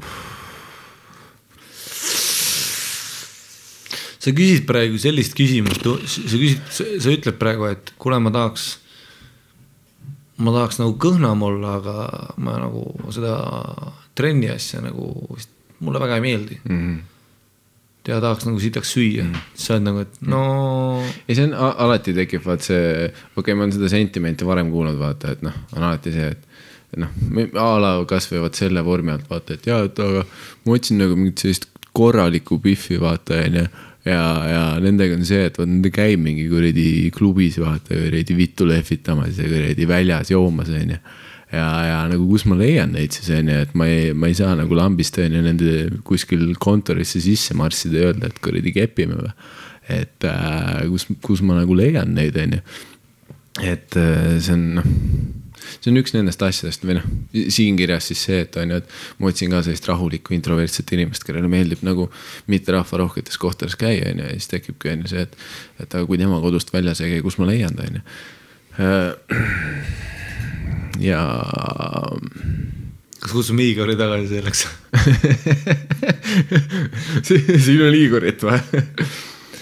Ma ei, ma ei tea, vaata, aga tihti mul tekib äh, minu suure, suure, suure, suure ilmatu elutarkuse juures on mul tekkinud see arusaam, et et tihti inimesed, kes nutavad nii palju, et ma ei leia ja värki, on alati need inimesed, kes on äh, nagu just nii-öelda otsima hakanud ja minu arust pigem ongi see, et kui sa mingi liiga paaniliselt üritad mingit asja leida, siis sa ei leia seda mm -hmm.. vaat see on täpselt see, mis meil oli sellega, et kui meil äh, Villes tegime show'd ja mingi mikker oli putsis, onju, mingi staatiline oli, vaat me olime paanikas, onju.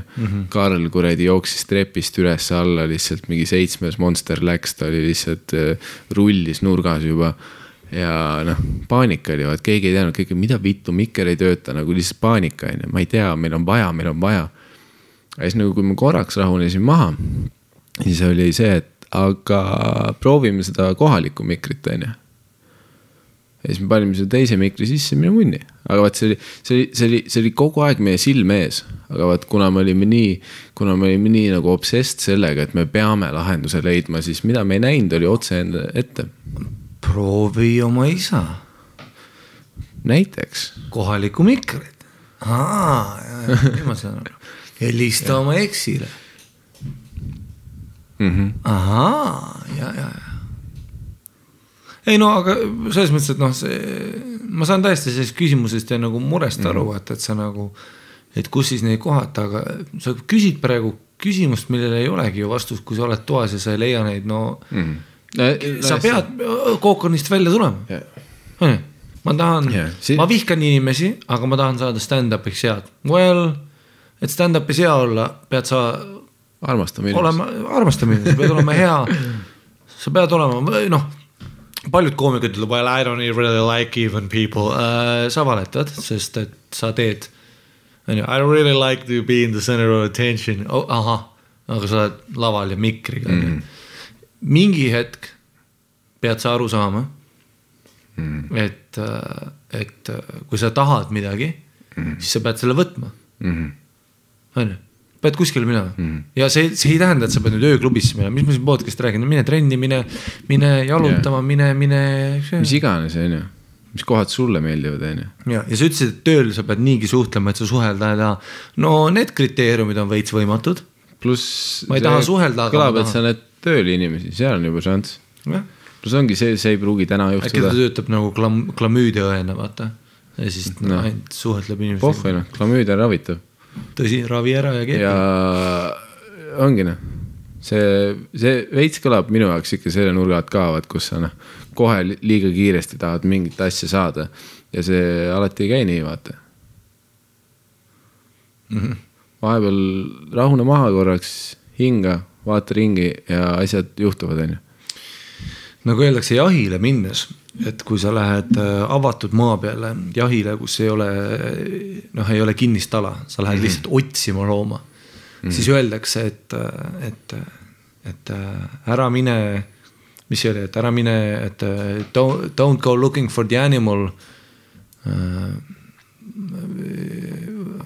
ma ei, kurat nüüd blankis ära, mul ei tule see lause meelde, aga see oli ka midagi sellist, et noh, et kui sa lähed selle eesmärgi, et sa tahad täna Šoti mägikitsele kuuli näkku lasta ja süüa teda mm -hmm. homme õhtu.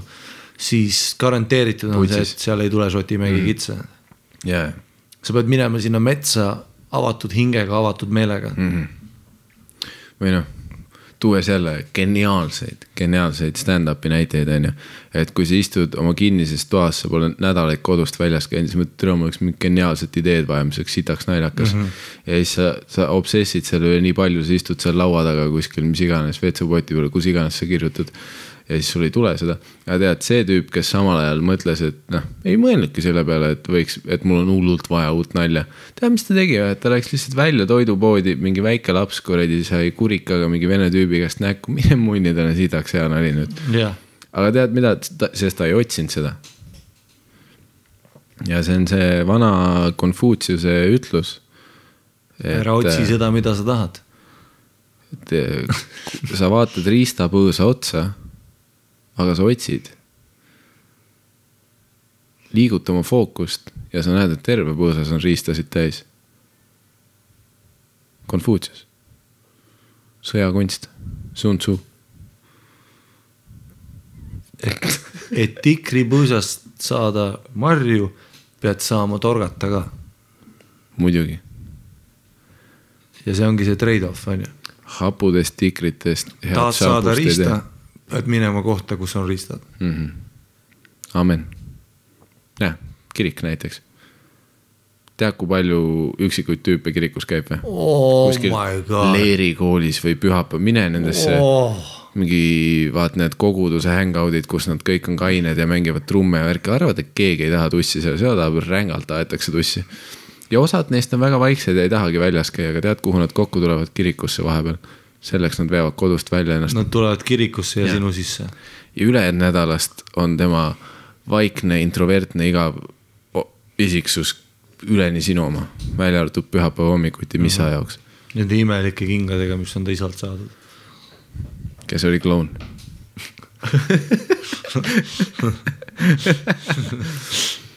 aga aitäh sulle kirja eest ja siis me teeme ühe veel või? ei, me teeme rohkem kui üks veel. Okei okay,, võib-olla kaks. nii, siis meil on siin tussisööjad videolindil ja sellest ei ole mõtet mm. rääkida. räägi mulle naised ja meessoost sõbrad. hei, olete mitu korda arutlenud teemal naised ja meessoost sõbrad ning te olete küsinud, et kas naised on pimedad või teesklevad pimedust. ma ei saa nüüd terve naissoo eest kõneleda, aga minul oli kunagi enne pikaajalist suhet meessoost sõber või kaks ja ma olin päriselt ka teadlik, et nad oleksid kohe mu voodis, kui ma rohelise tule annaks. seda on tore kuulda, et sest et naised enamus ajast ei saa munnigi aru, onju. tere.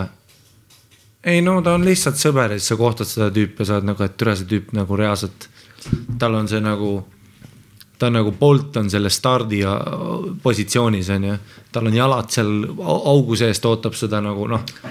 Tal ei, tal ei ole seda relvagi vaja, kui keegi plaksutab, teeks ühe plaksu rahva seast, ta stardiks on ju.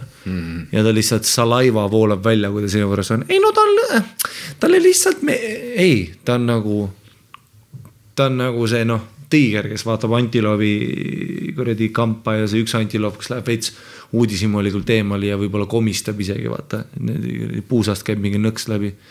ta ründab noh, all over you on ju. Et see on tore, et vähemalt on naisi, kes saavad aru ka, mis toimub. mõned saavad aru, onju. osadel on ka kuradi kupli all midagi.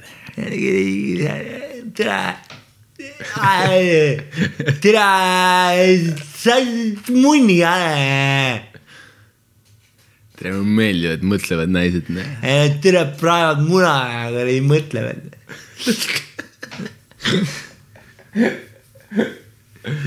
ja ma ei ole ülbelt enesekindel, pigem olen madala enese nagu, aga on neid juhtumeid, mis otseselt toetavad mu hüpoteesi. oli meie suhtluse ajal piisavalt, nüüd tuleb teilt nali, et nad haarasid mu kanni või midagi sellist, et teada. ei, ära kirjuta mu materjali. ma ignoreerisin nende vihjeid ja mängisin lolli, no classic.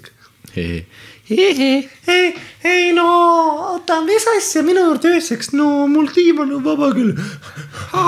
et kepime või, hea nali. hea nali ah,. et sa armastad mind või? sa oled ikka pulliveld ah,. et sa öösiti mõtled minust loll.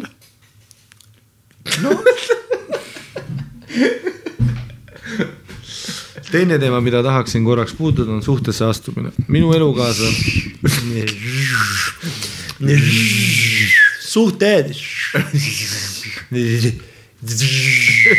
õhtuti magad ja türa soe on. Kindlus. ja see on metafoor soojus, mitte temperatuur, vaid nagu, et seest.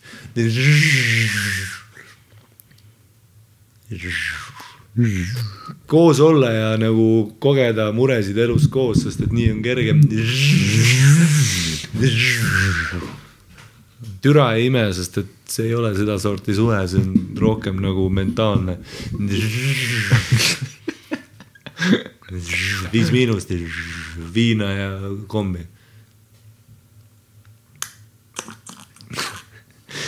minu elukaaslane oli üks neist, kes reaalselt küsis, et kas ma tahaksin tema tüdruk olla. Ei ole, mine minni. ei ole abi. tere, ütle seda, et tahad tüdruk. You smell nice, meil see on nice. you smell nice. ja teate, see oli üllatav, aga samas tema poolt vajalik samm, sest muidu oleks ma temaga umbes aasta veel käinud ja seksinud, enne kui oleks kohale jõudnud, me oleme ka. nagu see hästi siis rääkis ta mulle meie tutvuse alguses, et tema ei taha enam kunagi ühtegi girlfriend'i. ja lähtusin selle seisukohast, kuni ta jutumärkides ettepaneku mis tegi. mõttes nagu Eestis tavaks on? kas see on mingi populaarne asi, et kõik ütlevad, et nad ei taha girlfriend'i või? ma arvan, et see on igal pool maailmas noorte seas pigem. aga see on mingi vanuse teema vist jah? no kindlalt. Et sa nagu open'id selle, that's just great, ma olen selline äh, one man wolfpack nagu. nagu tahad sõpradega olla. tahad ise kepida. ei taha ju veel. või siis ka üks variant on nii sõnastada seda. Mis värk sellega on, et kutid elu eest raiuvad, et nad ei taha, aga lähitulevikus kohe. aga kui naine tegudega seetõttu omab teisi meessoost sõpru, seks ei pea mänguski olema. sama välja näitab selle sulgudes, siis, siis on järsku naine jutumärkides liiga, liiga iseseisev ja jutumärkides jälle mitte selline, nagu alguses tundus. Ja otsitakse endale suht kiirelt tüdrukusõbra.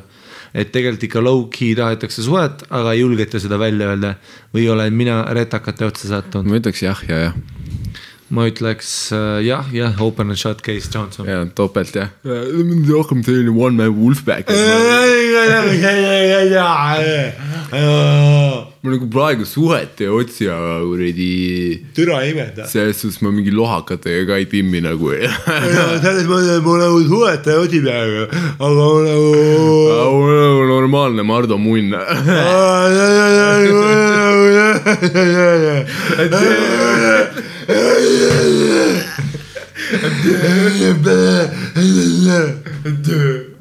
ei no kas ma olen?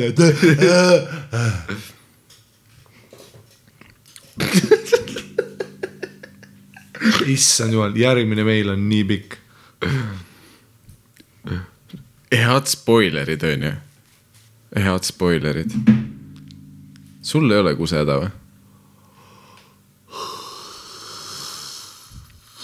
veel ei ole, veel ei ole. teeme ühe meili veel.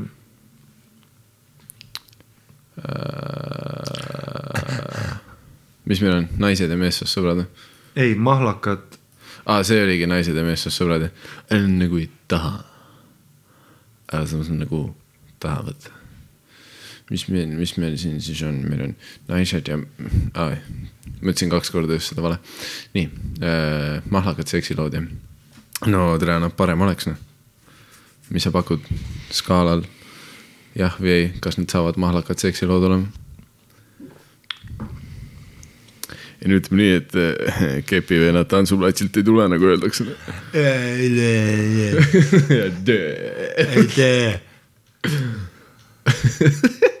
mulle meeldib, kuidas kõik su karakterid on praeguseks muutunud lihtsalt.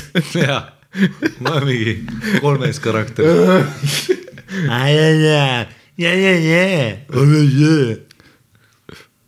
ilmselgelt sul on uus tund valmis, kus sa teed lihtsalt karaktereid, kellel ei ole laine vaja isegi. Ja see killib lihtsalt rämedalt tund aega. see, sellest saab sinu nanett põhimõtteliselt. selleks peab stand-up'iga jätkuma, mis on praegu küsimärgi all. ole vait ma, ma teen tänase episoodi üksi lõpuni, ole vait. emo pasaga. tervist, seltsimehed. olen teie mahlast podcast'i kuulanud sellest talvest alates iga hommik kooli minnes ning sealt tulles. isegi sellisel ajal suudab teie hääl naeratuse mu näole tuua. sellisel ajal nagu sind küüditatakse. Ei no tead küll, kool on alati see traagiline aeg, see, kui sa tunned seitse hommikul bussi peale minnes, et see on halvim, mis maailmas või siis juhtuda saab. ole nagu Harimati, ära mine ühtegi esimesse nelja tundi. Sigupille. segu peale, keegi ei küsi. türa, ma ei saa sittagi aru, mis asi on ajalugu. tuhat üheksasada nelikümmend kuni ükskõik mis aeg on blank. ma ei oska kirjutada. Eesti alustati kas üheksakümmend kaks või kaheksakümmend kaks, ma pole kindel. Mu klassiõde tutvustas mulle tussisööjaid ning sealt sai see kulutuli alguse. nüüd on meid, tussisööjate armeed, juba neli ning käisime ka koos teie stand-up'il ning naersime end surnuks. oleme palju ise arutanud teie tõstatatud teemade üle vahetundides a la anaalseks ja porno. mina olen see hetk, on matakontroll aga anaalseks. jah. Kätlin, mis teema selle anaaliga on? said Tarmo käest perse või? Ma kukun koolist välja, palun ära küsi mult. türa, ma küsisin, mis Norra pealinn on ja kas perse sai teile? mina olen see inimene seltskonnas, kes teeb teistele olemise ebamugavaks oma aususe ja jututeemadega, milleks on põhiliselt seks. ma räägin otse ja avatult, nii nagu mõtted minu peas keerlevad. klassikaaslastel on juba välja arenenud ei no mina nagu äh,, mulle nagu meeldib suhu võtta, jah, aga mis kastmed ma panen teie kabanusse? kuule, kuule, sa pole lugenud seda või? mul järjest hakkab tekkima. Aa, laivis või? aa tere, me tegime seda Tartu laivis oli see kiri ja kuna me tegime Tartu laivi mingi kolm aastat tagasi, siis inimene arvas vist, et me ei ole tema kirjani jõudnud ja saatis uuesti aa, päriselt või? ja, ja sest see on ju see, selles suhtes selle episoodi ajaks on tõenäoliselt Tartu Live välja tulnud, nii et äh, see ongi see kiri, et süütuse kaotasin viieteistaastaselt, vaat siin oli see mingi kristlik laager. hetkel olen kuradi ja, ja mingi Toomasel Viljandimaal on suur munn ja mingi, ah see oli kõik see. see on kõige ebaprofessionaalsem podcast, noh. ja, aga ta saatis täiesti uue kirja, ta ei isegi jätkanud vana thread'i noh. ja, ja. kuigi sul on ka õigus, võis ka meie pask olla. hei hopsti, nii, aga hei. olen viimasel ajal kuulanud teie podcast'e, alustasin algusest ja olen seitsmeteistkümnenda osa juures. eelkõige huvitab mind just see stand-up'i puudutav osa ja kõik sellega kaasneb, oi plädera, kui kõva meil praegu on. sa ei kujuta ette, baby, see, kuidas sa. Avastasin žanri enda jaoks circa kümme aastat tagasi ja loomulikult on välja kujunenud omad lemmikud, keda alati naudin ja on ka neid, keda viimasel ajal enam vaadanud, kuulanud ei ole. üks nendest on Bill Hicks, keda nautisin väga nooremana ja oli kindlasti üks lemmikutest. Harimati mainis teda seoses Niinemetsaga ja mulle tundus, et pigem negatiivses võtmes. nii et puhtalt uudishimust küsin, why though? Why though? kas, kas ma tegin seda või? Mis kontekstis? tere ära minu käest küsi, mis sa arvad, et ma mäletan Äh, asju? Bill Hicks on üks äh, läbi aegade gene-, geniaalsemaid äh, stand-up koomiku, kes palju muutis seda kunstivormi just siis äh, vabamaks, kus siis äh, mindi mm. nagu nii-öelda mitte skriptilt eemale mm., aga mindi eemale selle nalja delivery mi stiilist mm.. muidugi neid mehi oli veel, Lenny Bruce yeah., Richard Pryor, kes tegid täpselt nagu Bill Hicks. mina ja sina võib-olla oleme rääkinud podcast'is, et Bill Hicks, meie Ei no- favoriitide seas ei aga jah, kuulu. kui me rääkisime sellest, siis on jah, vot Bill Hicksiga on see, et sa võid rääkida kõike, mida ta on stand-up'i selles mõttes teinud, on ju, ta oli oma ajastus väga kuradi geniaalne ja noh, ka, ka suures pildis on ju. et kui sa räägid, et noh, samamoodi me saame Bill Hicksist rääkida, kui me räägiks kunstiajaloost ja me räägime mis iganes tüübist, kes mingi kunstistiili nagu viis mingi teisele sest tasandile et. Bill Hicks alustas omaette generatsiooniga kust tuligi see Comedy Clubi see lause, et don't be Hicks on ju mm. Mhm. -hmm. et kus ära mine lavale ja ära räägi maailma kokku varisemisest mm -hmm. kui ühiskonnana ja tee nalju. aga pluss, okei okay..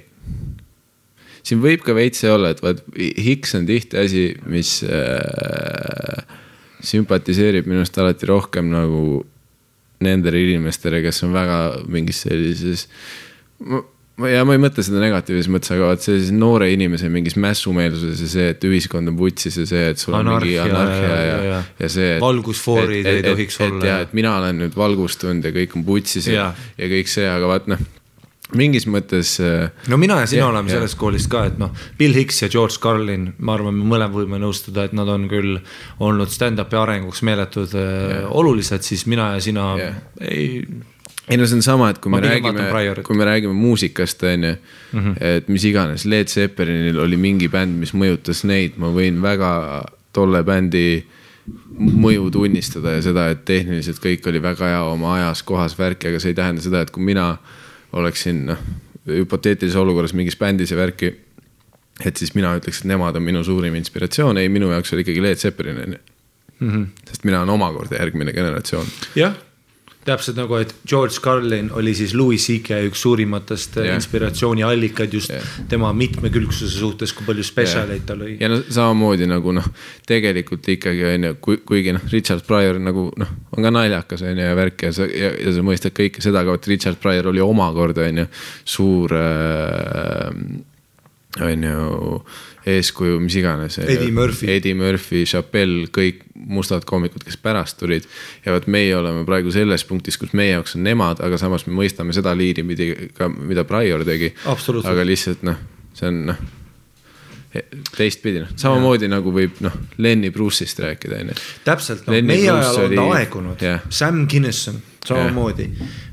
Lenny Bruce tegi noh, megasid asju onju, ta käis kuradi miljon korda visati kuradi vangi, sest ta kuskil keldris ropendas onju. ja ja noh, ütles nigger as a white man ja jah, aga samas ta onju avas mingid kuradi uksed onju ja ta Absoluutselt. muutis, suunas stand-up'i selles suunas, kuhu ta liikus, nii et noh, nagu ka Bill Hicks noh. jah. ja kuulsin just ki-, äh, täna kuulsin lambist Richard Pryor'i Bicentennial Nigger tuhat üheksasada seitsekümmend kuus. palju aeglasem kui tänapäeva stand-up on ju mm. -hmm. Ei aga no come ikkagist on. hea, ikkagist hea. proovi praegu Lenny Bruce'i kuulata uh, see on rahv Jaa.. Lenny Bruce ei hoia. Sam aga, aga kuigi, kuigi isegi, kui sa veits nagu suitsetad ennast sinna kuuekümnendate, viiekümnendate vibe ära, vaata siis sa nagu veits hakkad vibe ima, onju. jaa. Ei kui, kui, sa noh päriselt noh, nii kuradi stand-up nerdina hakkad seda veits teadusliku nurga alt ka. Mis on täpselt see asi. mis ühiskond oli ja- mis on minu jaoks üks huvitav asi on see, et mis ma olen äh, hästi paljudele enda sõpradele peale käinud, on see, et äh, äh, üks nagu näitlejatest, kes mulle tohutult meeldib, noh nüüdseks ammu surnud juba, Peter Sellers, keda peetakse nagu üldiselt nagu filmis ja igal pool nagu komöödia näitlemise karakterite mõttes nagu tohutuks eeskujuks. ja siis ta oli see, kes kuuekümnendate originaalsetes Roosa Pantri filmides mängis inspektor Clouseau'd onju mm. -hmm. tema, Peter Sellers oli see, kes tegi sellest karakterist see, selle, milleks ta sai, onju ja, ja ongi see, et ma olen noh, hullult vaat mingi neid algseid äh, Peter Sellersi filme soovitanud ja, ja noh. ja see ongi, aga samas ma olen, ma olen alati nagu aru saanud seda, et noh, ma enne nende vaatamist viisin ennast juba sinna mindset'i on ju, et see on kuuekümnendad on ju et filmikunst oli, sa ei kujuta ette kui palju on nüüdseks tulnud, on ju. et sa pead veits seda vaadates viima ennast sinna, et noh, saad aru, keegi enne ei olnud koogiga näkku või reha otsa kõndimise nalja teinud. see on nüüdseks lihtsalt üle piiri läbi lüpstud. Et noh, kui sa vaatad seda praeguse nurga alt, siis on hea, sa vaatad, mida vittu, see on naljakas või. aga kui sa vaatad seda, et kuuekümnendatel, siis kui Peter Sellers seda tegi, siis tema oli mingis mõttes innovaator, kõik need asjad, mis ta tegi samamoodi on, kui sa vaatad Exorcisti, seda originaali, äh, äh, kultuurse väärtusena, see on minu jaoks üks kõige hirmsamaid filme, sest et ma ei suuda mitte mõelda sellele, et, et, et noh, mis ta oli, seitsmekümnendatel tuli välja, kui ma täpselt või kuuekümnendate lõpus, kus, kus Ameerika nii-öelda selline religioossus ja ühtekuuluvus oli at all time high mm. -hmm. ja siis seal oli see tseen, kus ta oli voodi peal ja peksis ennast ristiga vittu, ütles äh, fuck me jesus, fuck me ja sa oled nagu, et jah, võib-olla tänapäeval see ei ole nii rets mm, on ju, aga sellel sest- ajal sest noh- inimesed jooksid nuttes kinosaalist välja. seal oli ka jälle mingi tüdruk, kes on teemani poolt haaratud või? jah, no see on see originaalne, sealt Aa, see tuligi jah.. mäletad, seal oli üks stseen, kus ta tuli trepist alla., ma ei vaata ja.... õudukaid, ma ei tea.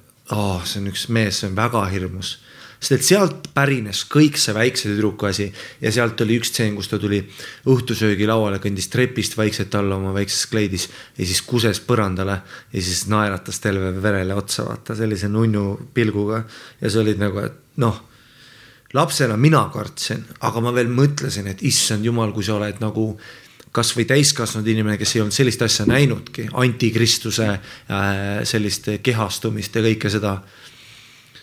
ja kuidas ta rääkis, vaata lihtsalt nagu, et äh, noh, ma mäletan seda fuck me jesus kõige räigemalt mm. -hmm.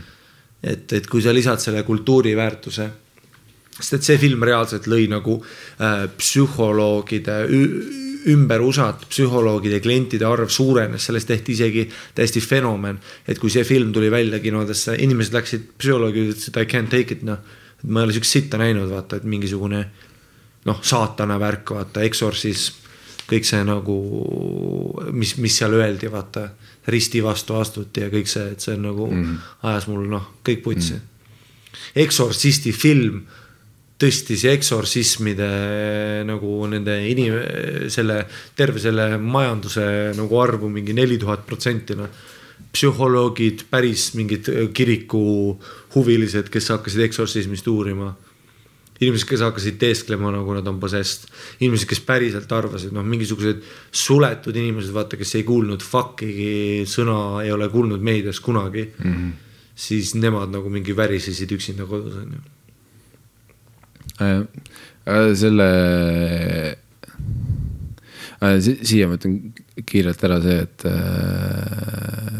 mis, minu arust kriminaalsed äh, äh, underrated filmisoovitused, okei okay,, tegelikult mitte underrated, aga, aga ikkagi see, et äh, minu jaoks on see, et mis ma olen sõpradele hästi palju üritanud peale suruda, aga palju, enamus ei ole vedu, et on nagu kõik äh, Peter Sellersi mingid paremad filmid, Shot in the dark oli. siis Peter Sellersi üks kõige tuntum roll on Stanley Kubricku see Doctor Strangelove'is mängis Peter Sellers kolme erinevat rolli noh, et mis oli ka, mis mustvalge film ja vaata, kuigi ta on Kubrick, siis see oli, ma ei tea, mingi kuuskümmend kaheksa äkki mm. -hmm. ja, ja noh, ta on noh, aeglasema tempoga, kui sa oled ilmselgelt tänapäeval harjunud. kõik meelelahutus oli meeletud, mäletad, kui pikka te, mäletad valu, mäletad Goodfellast, seal oli üheksateist minutit mingi tseen alguses mm., kus nad lihtsalt jalutasid mm.. sest et äh, selline oli see mm. kultuuriruum ja nii tehti filme, aeglasemalt, aeglasemalt. ma, veits, mitte et olla see Youtube'i kommentaar, et äh, Bieberi videol, et Beatlesid olid the best, aga ma, ma veits igatsen seda, kus äh, filmide ja kõige meediatempo ei olnud nii cranked up nagu. kindlasti, kindlasti, kindlasti. osa vanu filme on vahepeal ülipull vaadata, aga vaat noh, see ongi vaat see, et kuna, kuna me oleme praegu nii selles kuradi ADHD ühiskonnas, kus sul on noh, Jah. meeletu stimulatsioon kogu aeg, siis sul on raske vahepeal maha istuda ja vaadata seda kahe poole tunnist filmi, mis noh, kerib. Aga noh, vahest ma lähen ka nagu komöödia osas ka lähen nagu ajas tagasi ja hiljuti tead, mis ma avastasin enda jaoks uuesti, mis mulle lapsepõlves meeldis. siis mingi hetk, kui ma hakkasin stand-up'i vaatama, Eddie Murphy't kuulama, Dave Chappelle'i, Chappelle Show. kui Chappelle Show tuli, see rikkus kõik minu jaoks. sest Chappelle, Chappelle Show tuli nagu, oli enne Chappelle Show naljad ja pärast, sest et see oli nagu the real deal on ju, see oli nii naljakas lihtsalt. mäletad, kus tal oli pop-up'id netis või? mäletad, kui ta läks nagu internetti nii-öelda jalutama ringi ja siis pop-up'id olid vaata mingi, et. You wanna see me fuck a goat ja siis on mingi alright, noh, need noh, pop-up'id on ju Jaa. kõik see asi oli nii äge äh,. aga no Chappelle show oli minu arust üldse noh, ma, ma ei tea jällegi, kas see on võib-olla meie ajastu teema, ma, ma ei oska öelda, kuidas see noorema generatsiooni jaoks aegunud on. aga minu arust noh, Chappelle Show on see, et ma võin seda praegu ka järgi vaadata ja lihtsalt haulida. Haulida. iga sketš on geniaalne lihtsalt. Äh, mille peale mina hiljuti haulisin, ma hakkasin vaatama Leslie Nielseni vanu filme mm. -hmm ja täpselt samamoodi, see karakter on nii naljakas, mida ta mängis mm -hmm. ja see oli nii absurdne, vaata mm. -hmm. ja, ja mingi hetk oli jah see, et issand, see on nii häki ja sihuke, aga kui sa hakkad jälle mõtlema natuke ajastu peale, selle filmi absurdsuse peale mm. -hmm. ma vaatasin seda, et äh, ma vaatasin seda. See mingi Naked Gun'id mulle väga ei meeldinud, kuigi need olid head, ma vaatasin. Airplane või? Airplane, täpselt, seda ma just vaatasin mm -hmm. hiljuti no Issand, Airplane on tegelikult ju enamus mingite lä läbi ajaloo top komöödiate listides suht kõrgel kohal. et ja, ta on ka nagu väga hea sellise kriitilise heakskiidu saanud. nii palju, kui noh, komöödiate vallas äh, kriitikud millegi kallal nõustuvad üldse ei, täiesti äge ja, ja tegelikult on äge vaata minna vahest down the memory mm. lane ja vaadata, kust tuleb äh, mm. näiteks Peter Sellersist, ma tean, kes ta on täpselt. aga tead, ma ei ole näinud Doctor Strangelove ja neid ja see on täitsa mm. huvitav, et peaks. ei, need äh, jah, Shot in the dark on põhimõtteliselt äh, äkki oli ka mingi seitsekümmend, kuuskümmend kuskil sinna ajastusse. ja see on põhimõtteliselt, äh, kui sa mõtled igast mingi Hercule Poirot selliste müsteeriumite peale, vaata, et kuskil on mingi mõrv ja ta-ta-ta. aga see on nagu üle vindi tehtud selline Hercule Poirot stiilis komöödia. kus et, siis et... Peter Sellers mängib mingit detektiivi, kes ei saa munnigi aru ja, ja noh, ja siis ta üritab olla nagu Hercule Poirot, aga noh, ta on taun. jah ja, ja noh, ja seal on kõik see mingi slapstick ka juures, kus ta üritab olla mingi nonchalant ja siis jääb mis iganes kuskil ukse vahele kinni ja mingid noh, sellised asjad. ja mis on see, et kui sa tagantjärgi vaatad, nüüd on hea, vaat see, et mingi kaks tuhat pluss hakkasid nii palju mingeid kuradi jalg, jalgpalliga näkku, Rob Schneider on nüüd yeah. kuradi klammerdaja, kõik seda sitta nägema. et sa võid selle nurga alt mõelda, et aa, et see on nii, et see ei ole naljakas, aga tegelikult, kui sa mõtled selle peale, kus, kus hetkes nagu kultuur ja film üldiselt oli ja et kui sa oleks kuuekümnendatel seda näinud, üle sa oleks haulinud lihtsalt. ma mäletan, ma nüüd, kui ma nüüd, kas siis nädal või kaks tagasi, kui ma vaatasin Airplane'i.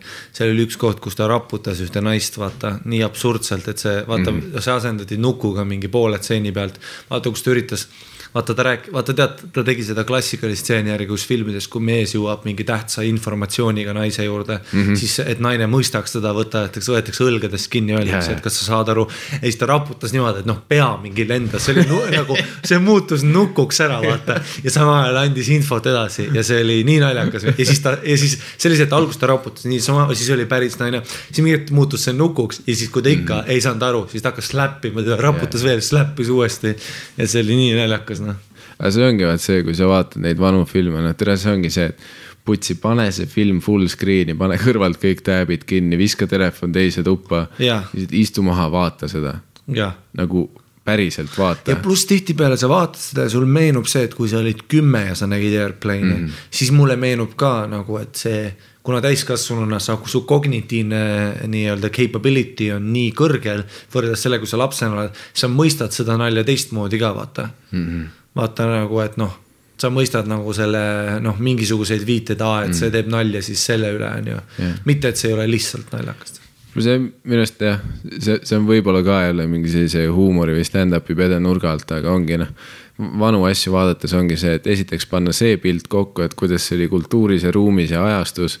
noh, nagu ja, naise löömine on ju et see on naljakas. ja, ja teine asi on lihtsalt vaadata, et äh, kui sa tegelikult vaatad vanu asju, siis see on sa, sa näed tihti neid kihte, millele on nüüd aasta-aastalt juurde ehitatud mingeid asju, ehk sa näed mingi huumorisoolika mingit tuuma ja mis on tegelikult, äh, sa hakkad aru saama ka, mis on nagu sellised ajatud naljad.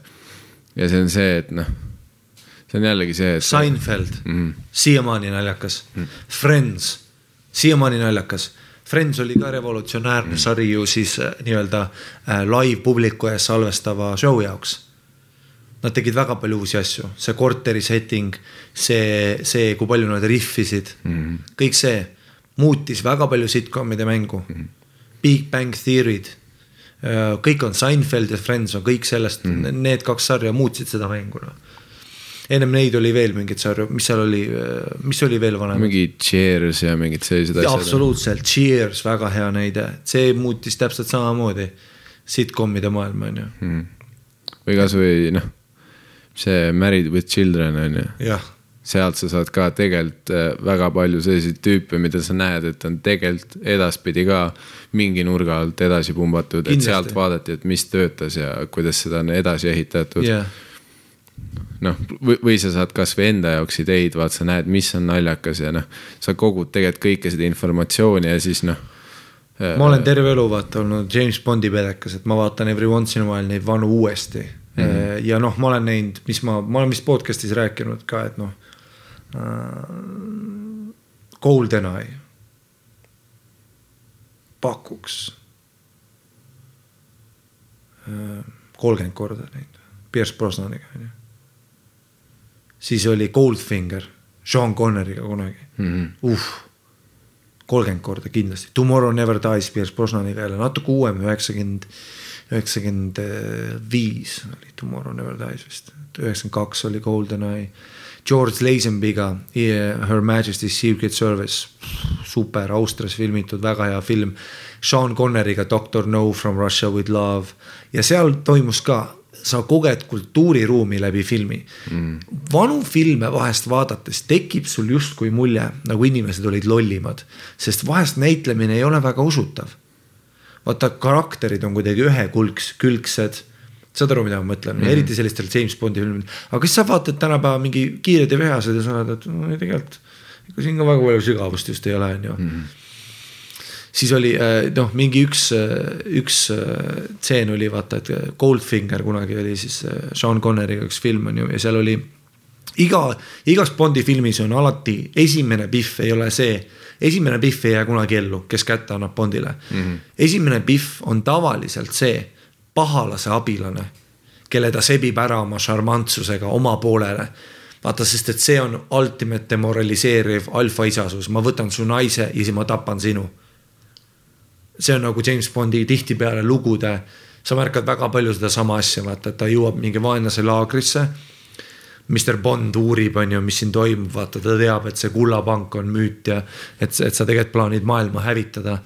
Siis ta saab sinu abilisega tuttavaks, kes on mingi hot as fuck pihv ja siis ta noh, see magab te- selle pihviga ja see pahalane saab teada, tapab ta ära, mis iganes. seal on üks stseen kus, kus Sean Connery siis James Bond jõuab siis äh, sinna küü, küüni ja seal on heina igal pool ja siis üks naine räägib, et äh, saab teada, et ta on Bond, ta on agent. tead, ma ütlen Goldfingerile, et sa siin oled. ja siis, ja siis noh, Sean teeb selle ootamatu lüüke, kus ta võtab randmetest kinni Yes. ja surus ta vastu seda heina äärt lihtsalt vägivaldselt.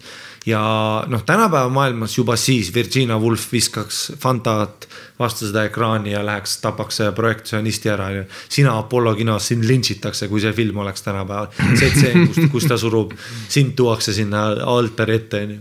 et sa seda lasid selle filmi läbi. no igatahes, et seal oli tseen, kus ta võttis randmetest kinni, surus ta alla ja suudles teda vägivaldselt ja siis mingi hetk muidugi see naine lõdvestub ja suudleb vastu ja, ja siis see kaamera pännib välja just see koht, kus nad nii-öelda keppisid, onju. Siis äh, ma mäletan, kuidas ma vaatasin seda filmi, see oli paar aastat tagasi, kui ma uuesti vaatasin, kurat, ma tahan seda nüüd uuesti vaadata, see on väga hea film, mulle hullult meeldivad need stseenid. James Bondil on hullult palju, sa näed action filmide kultuuriväärtusi selles mõttes, et nad alustasid väga palju spioonikultuuri, action filmide kultuuri, pahalaste kultuuri nagu villanid filmides said väga suure alguse on Bondi aegadest tulnud, Doctor mm. Nost, just sellised vaata tüübid, kes tahavad maailma lõppu teha ja asju mm.. Triple X-id, Fast and Furious, kõik on mõjutatud Bondi poolt,. praegu äh, populaarsemast ajast siis see Kingsmani seeria on ju. okei okay,, ma ei ole näinud neid, aga jah, see on noh, kõik sellised. ei, Kingsmani filmid on tegelikult väga, väga pullid, need on selline vahva stiilne märul nagu, aga see, see on kindlasti tohutud Bondi mõjutused nagu. Seal oli ja siis ma uurisin seda, vaatasin seda stseeni, mõtlesin, et tule see näitlejanna tundus nagu, et tal oli valus, hakkasin uurima. tuli välja, et skriptis päris nii, noh, Sean Connery oli friik, on ju. et äh, äh, tuli välja, et skriptis oli hoopis niimoodi, et nagu, et, et noh, pidi olema mingisugune vaidlus ja siis kuskil kirglik suudlus ja kaamera pännib eemale, aga Sean on karvase rinnaga mees, ta võttis kontrolli alla tseeni. ja võttis randmetest kinni ja selle Biffil see hirm, mis sa nägid seal tseenis, oli tal päriselt see, et oota, mida vittu praegu toimub. Ja siis äh, kaameramehed olid mingi no. I guess noh, Sean oli lihtsalt I got this. ja täpselt, et, et noh, küsisid Sean'ilt, kas sul lainid on meeles, Sean ütles, et don't you worry mis tal on see.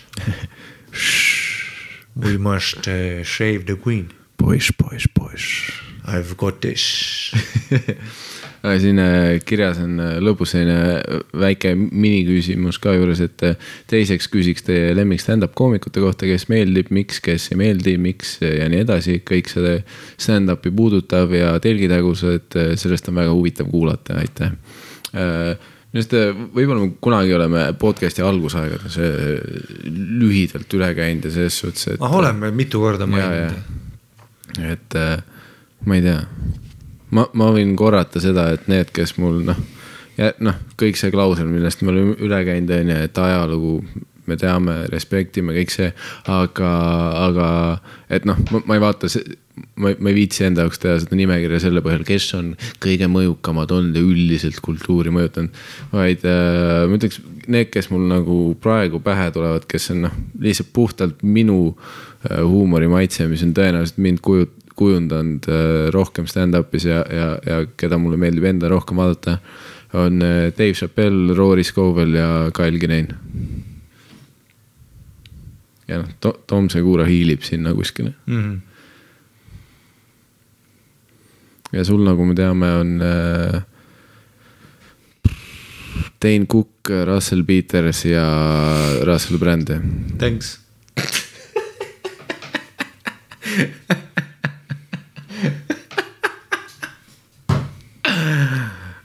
tere, see draama on naljakas ikka. see on hilarious, ütleks ja mis, mis see top kolm praegu on? Manis Kalko, mm,. Joey Diaz, Tom Segura, Dave Chappelle. Manis Kalko ei ole kolmes või? aa, ei oota, no tegelikult tead, mis Scratch Everything, Manis Kalko, Burr ja Chappelle, kindlasti. okei okay., ma arvan, et Manis Kalko ja Pörr peavad kindlalt sul olema. ja ma arvan, et Krista-Liia on nagu kuskil seal ja, lähedal. Tom Segura ka muidugi jaa. absoluutselt. kogu aeg kriipivad mm. -hmm. ja, aga jah, kuigi siin kirjas oli see ka vaata, et, et justkui me oleks Bill Hicksi Niinemetsaga võrdlenud äh, ja nii palju, me ei viitsi Niinemetsast uuesti rääkida, aga noh, tõenäoliselt äh, praeguse seletuse järgi on äkki aru saada, et me kindlasti ei mõelnud seda. Ähm,. aga aitäh selle küsimuse eest, see on äh,, alati ajab kõvaks, kui keegi küsib selle teema kohta. Jah, ja mul on praegu see probleem, et äh, nudistisiidid ajasid mul kuse peale, nii et põrb back baby. nii, ja mis kirju meil siin veel on, meil on siin keegi saatnud kirja nimega kolmkümmend viis. hei, mu pea kahekümnene poeg tutvustas teie podcast'i ja päevad on tööl olnud sisustatud. Ma man. ma meen, mama on friik. Mama on friga. Mama on friika. DJ Šromika.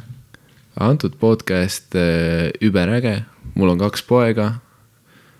üks on üheksateist, teine on üksteist ja tütar on ka, kes on kaheksane. nii et võite arvata, mis mind sundis kirjutama. super lahedad teema arutelud, õnneks on mul hea suhe lastega ja oleme saanud ikka arutada igast maailma asju. Keep it cool uh,.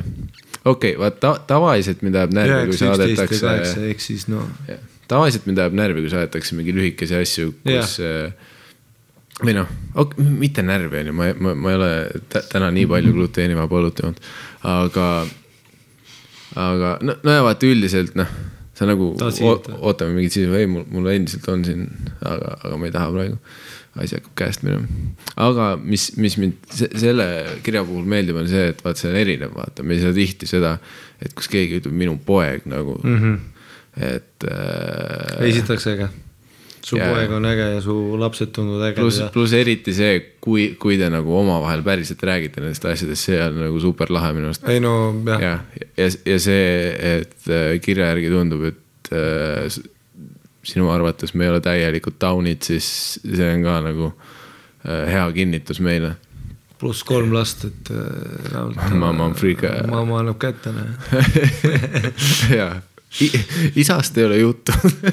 Äh, mul on siuke tunne, et mina ja Miikal saame väga hea, me saame kokku, saame heaks isaks. jah, kuidas see, no jah, ma, ma, ma ei olnud ka kindel. pluss sa hoolitsid kolme lapse eest, äkki on kahega Ei, no- jaoks veel ruumi. kolm või viis. jah, come on, Harile meeldib niikuinii üksi magada. jah, trepi all varjupaiga nurgas, jah. uriseda aga aitäh ja teie pere tundub super lahe, nii et hoidke kuradi kõvana. ja loe sina see tervitused kera teisest nurgast. tere, Harimati ja Miikal, oleme kaasaga Austraalia maad avastamas ja sõpradest paarike soovitas traktoritöö huvitavamaks muutmist. tuleb palju inimesi traktoril on, kes kuulavad meie podcast'i, see on kakskümmend vähemalt. tussisööjad on traktorirahvas. jah. huvitavamaks muutmiseks teie podcast'i nimi Tussisööjad oli piisavalt intrigeeriv ning pettuma me ei pidanud. oli huvitav äratundmismoment, kui läksime aga Cotton Gin'i tööle, kus peale meie oli veel kakskümmend eestlast. klassika ju see, kus sa lähed kuskile aussis. perseaugu kõrbesse tööle. ei, oota, Jüri või? oota, kus käisid? kus? kolmekümne teises või? no ma olin kahekümne esimene. Torilla tavada. Induction'i päeval äh, silmumisel suuremat kampa, kus tundsin Facebooki profiilide järgi paar inimest ära ning nähtavasti oligi tegemist kaasmaalaste grupiga. Ütlesin kaasale, et lähme saame tuttavaks, astusime ligi, ütlesin tere enda ja mehe nimed, muidugi sa oled spokesperson oma mehest, kes on selja taga nagu väike kollum. me, mees on iga pildi peal lihtsalt see käsi, mis sinu käest kinni hoiab. jah, jah. ning vastu tuli vaid paar üksikut tere või tšaud, enamik oli üsna leige suhtumisega, pidin veel küsima ja mis teie nimed siis on? Kirusin mehele, et kuradi eestlased ongi parajad autistid, nagu tema podcast'is korduvalt olete seda välja toonud või nad olid tööl. ja plu- pluss see, et siin võib ka see olla, et noh, äkki osadel neist on päriselt see, et sa sõitsid kuskile munniaugu Austraaliasse ja siis, kui keegi tuleb, no tere. ja siis, et mine munni. jaa, tere, ma sõitsin, ma olen praegu Virtsus, kus on palavam. sõitsin lennukiga neliteist tundi, et kuradi eemale saada. Jaa, ja ma olen ikka tagasi. Taavidest ja Maridest. no hei, sa siis oma poiss, jah? mis su nimi ka on? mina olen Mari ja tema on Türa.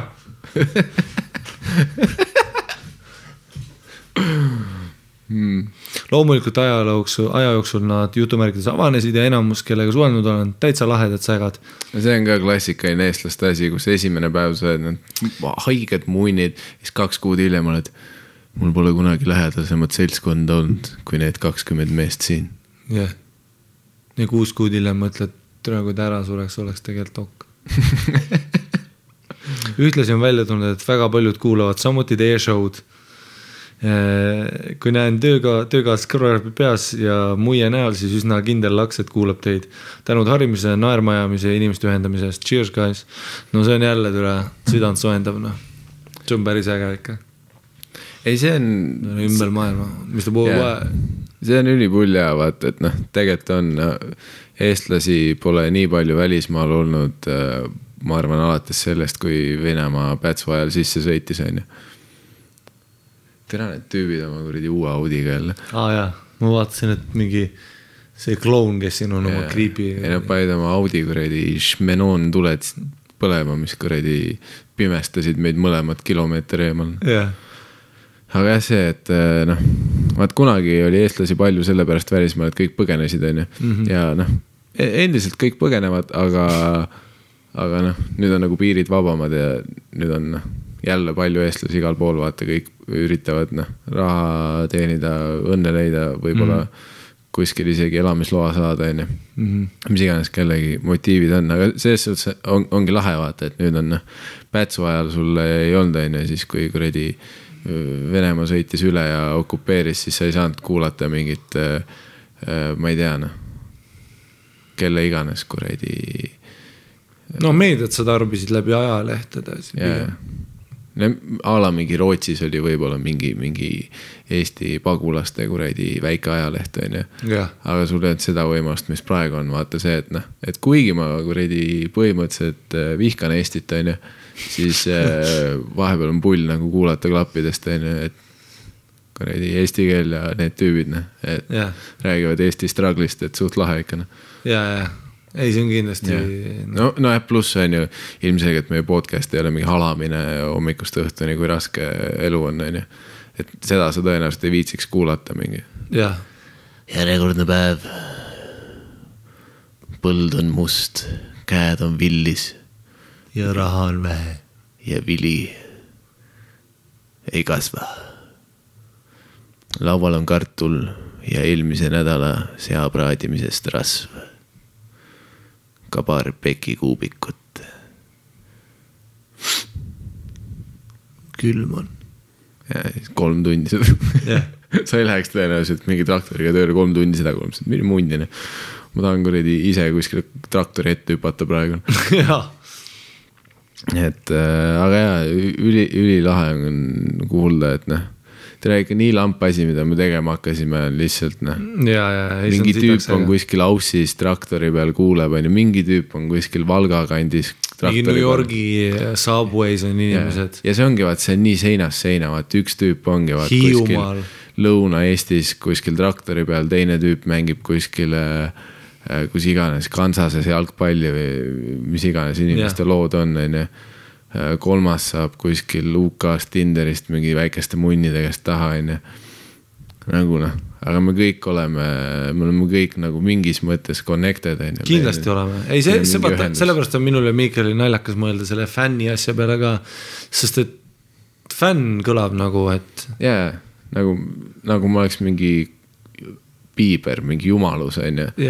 et plakatid on seina peal ja keegi kummardab, on ju, aga pigem on see, et lihtsalt me, me, me räägime omavahel, me oleme kaks tüüpi, kes räägivad omavahel juttu ja siis mingid tüübid kuulavad seda ja nagu, et noh, tere on küll.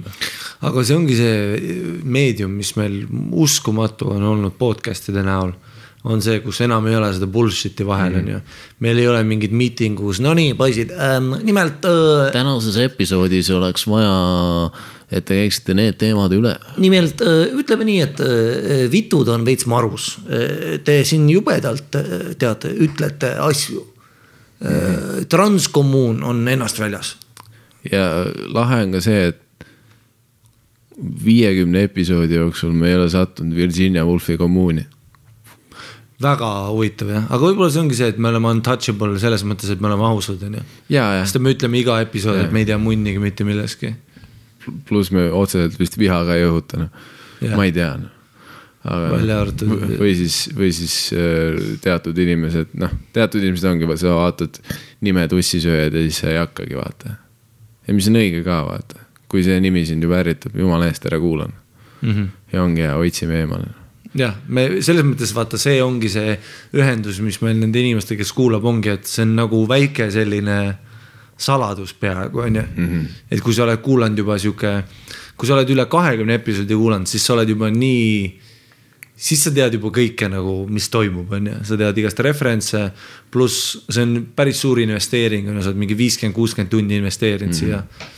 ja need inimesed, kes ei ole seda investeeringut teinud, sul on nagu mingisugune noh, ja, ja. sihuke aga noh, samas tõenäoliselt ongi, kui sa oled juba kakskümmend episoodi kuulanud, siis sa oled enda jaoks teinud, noh.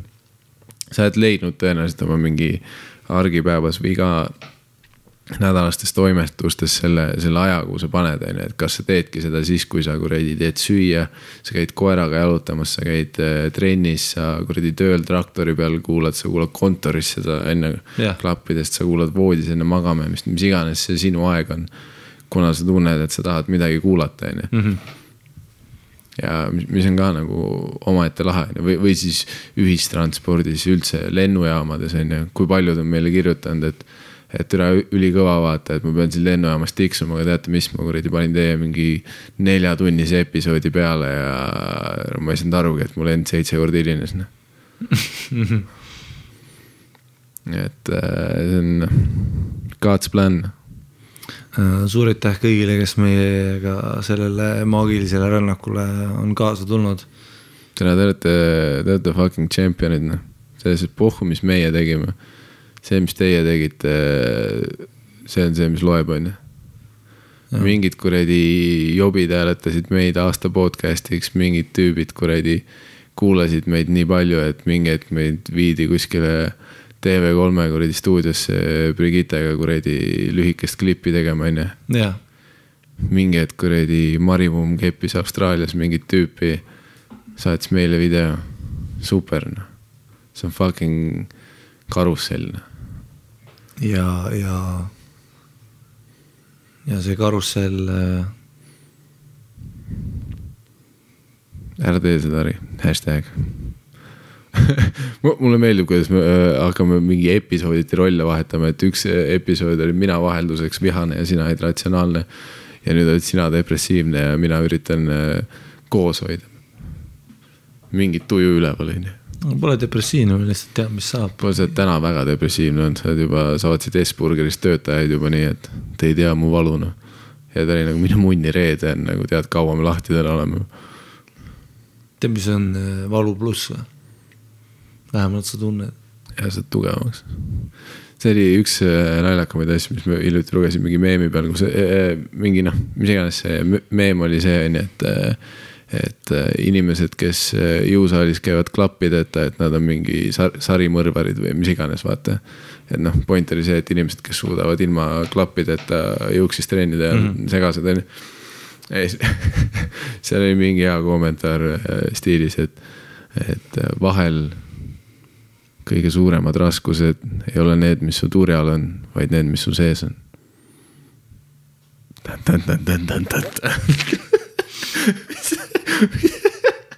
see oli naljakas, kui sa lähed päriselt juuksi ja vaatad mingit tüüpi ilma klappideta mingi kuradi lihtsalt segast panemas, mingi kuradi kahesajaga seal mingi kü- kükiseeriat tegemas. ja sa vaatad tal seda lihtsalt fokusseeritud nägu, vaata tal ei ole mingit tuttavat sõpra ka seal. ta lihtsalt vaatab seda kangi enda ette. Ja sa hakkadki veits mõtlema see kang on metafoor ta elule. raskused, mida ta üritab tõsta. Need gainsid, milleks nad tegelikult on? tussisööjad Instagramis, Twitteris. Rademar, Äh, Harimati Muston on sotsiaalmeedias äh,. Kiire shout out kõigile, kes meid toetanud on meile kirjutanud, te olete uskumatud, kes on saatnud meile tasuta asju. Hungry Carl on meile purkse andnud tasuta, nudist on siidreid saatnud mm., Sprite saatis mingeid asju meile see on vist Sprite ise. äh,. kes teab? Äh, kes meil veel on siin saatnud asju? mingid kondoomid tulid. kondoomid.ee vist äh, või EU. mingi kondoomi place saatis kondoome sulle. Siis särke on meile tehtud fännide poolt, kingitusi, tussimuffineid. kõik, kes Harile kätte on andnud. noh, mis iganes, pilte, nuude, kõik, mis te meie jaoks teinud olete, see on uskumatu, me oleme väga tänulikud teile. Kene raadio on meid toetanud äh, stuudio ja helivarustusega. Timo Tiivas tegi meile logo äh, ja, ja meie särgid. tussisööjad forever, forever..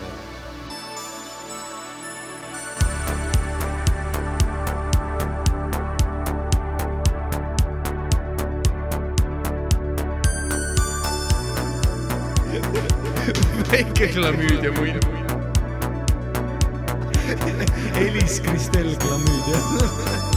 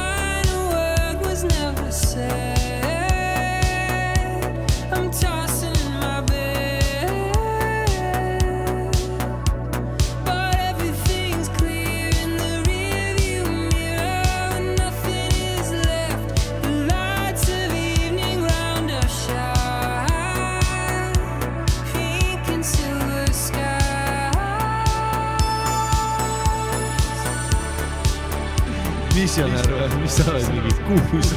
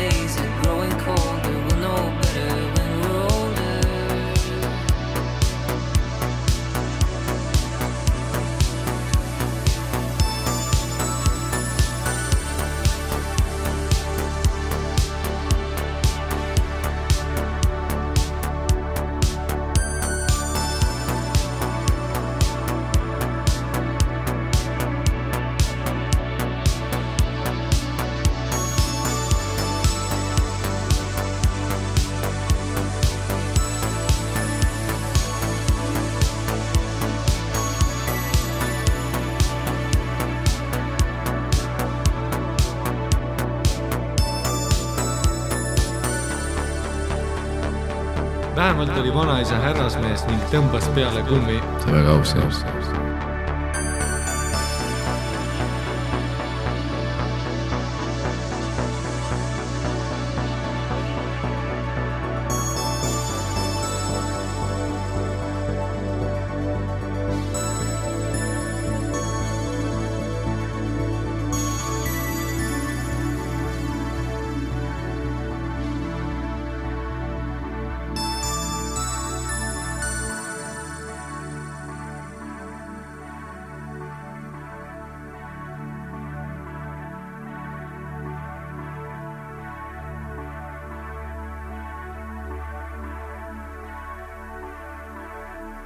This is it.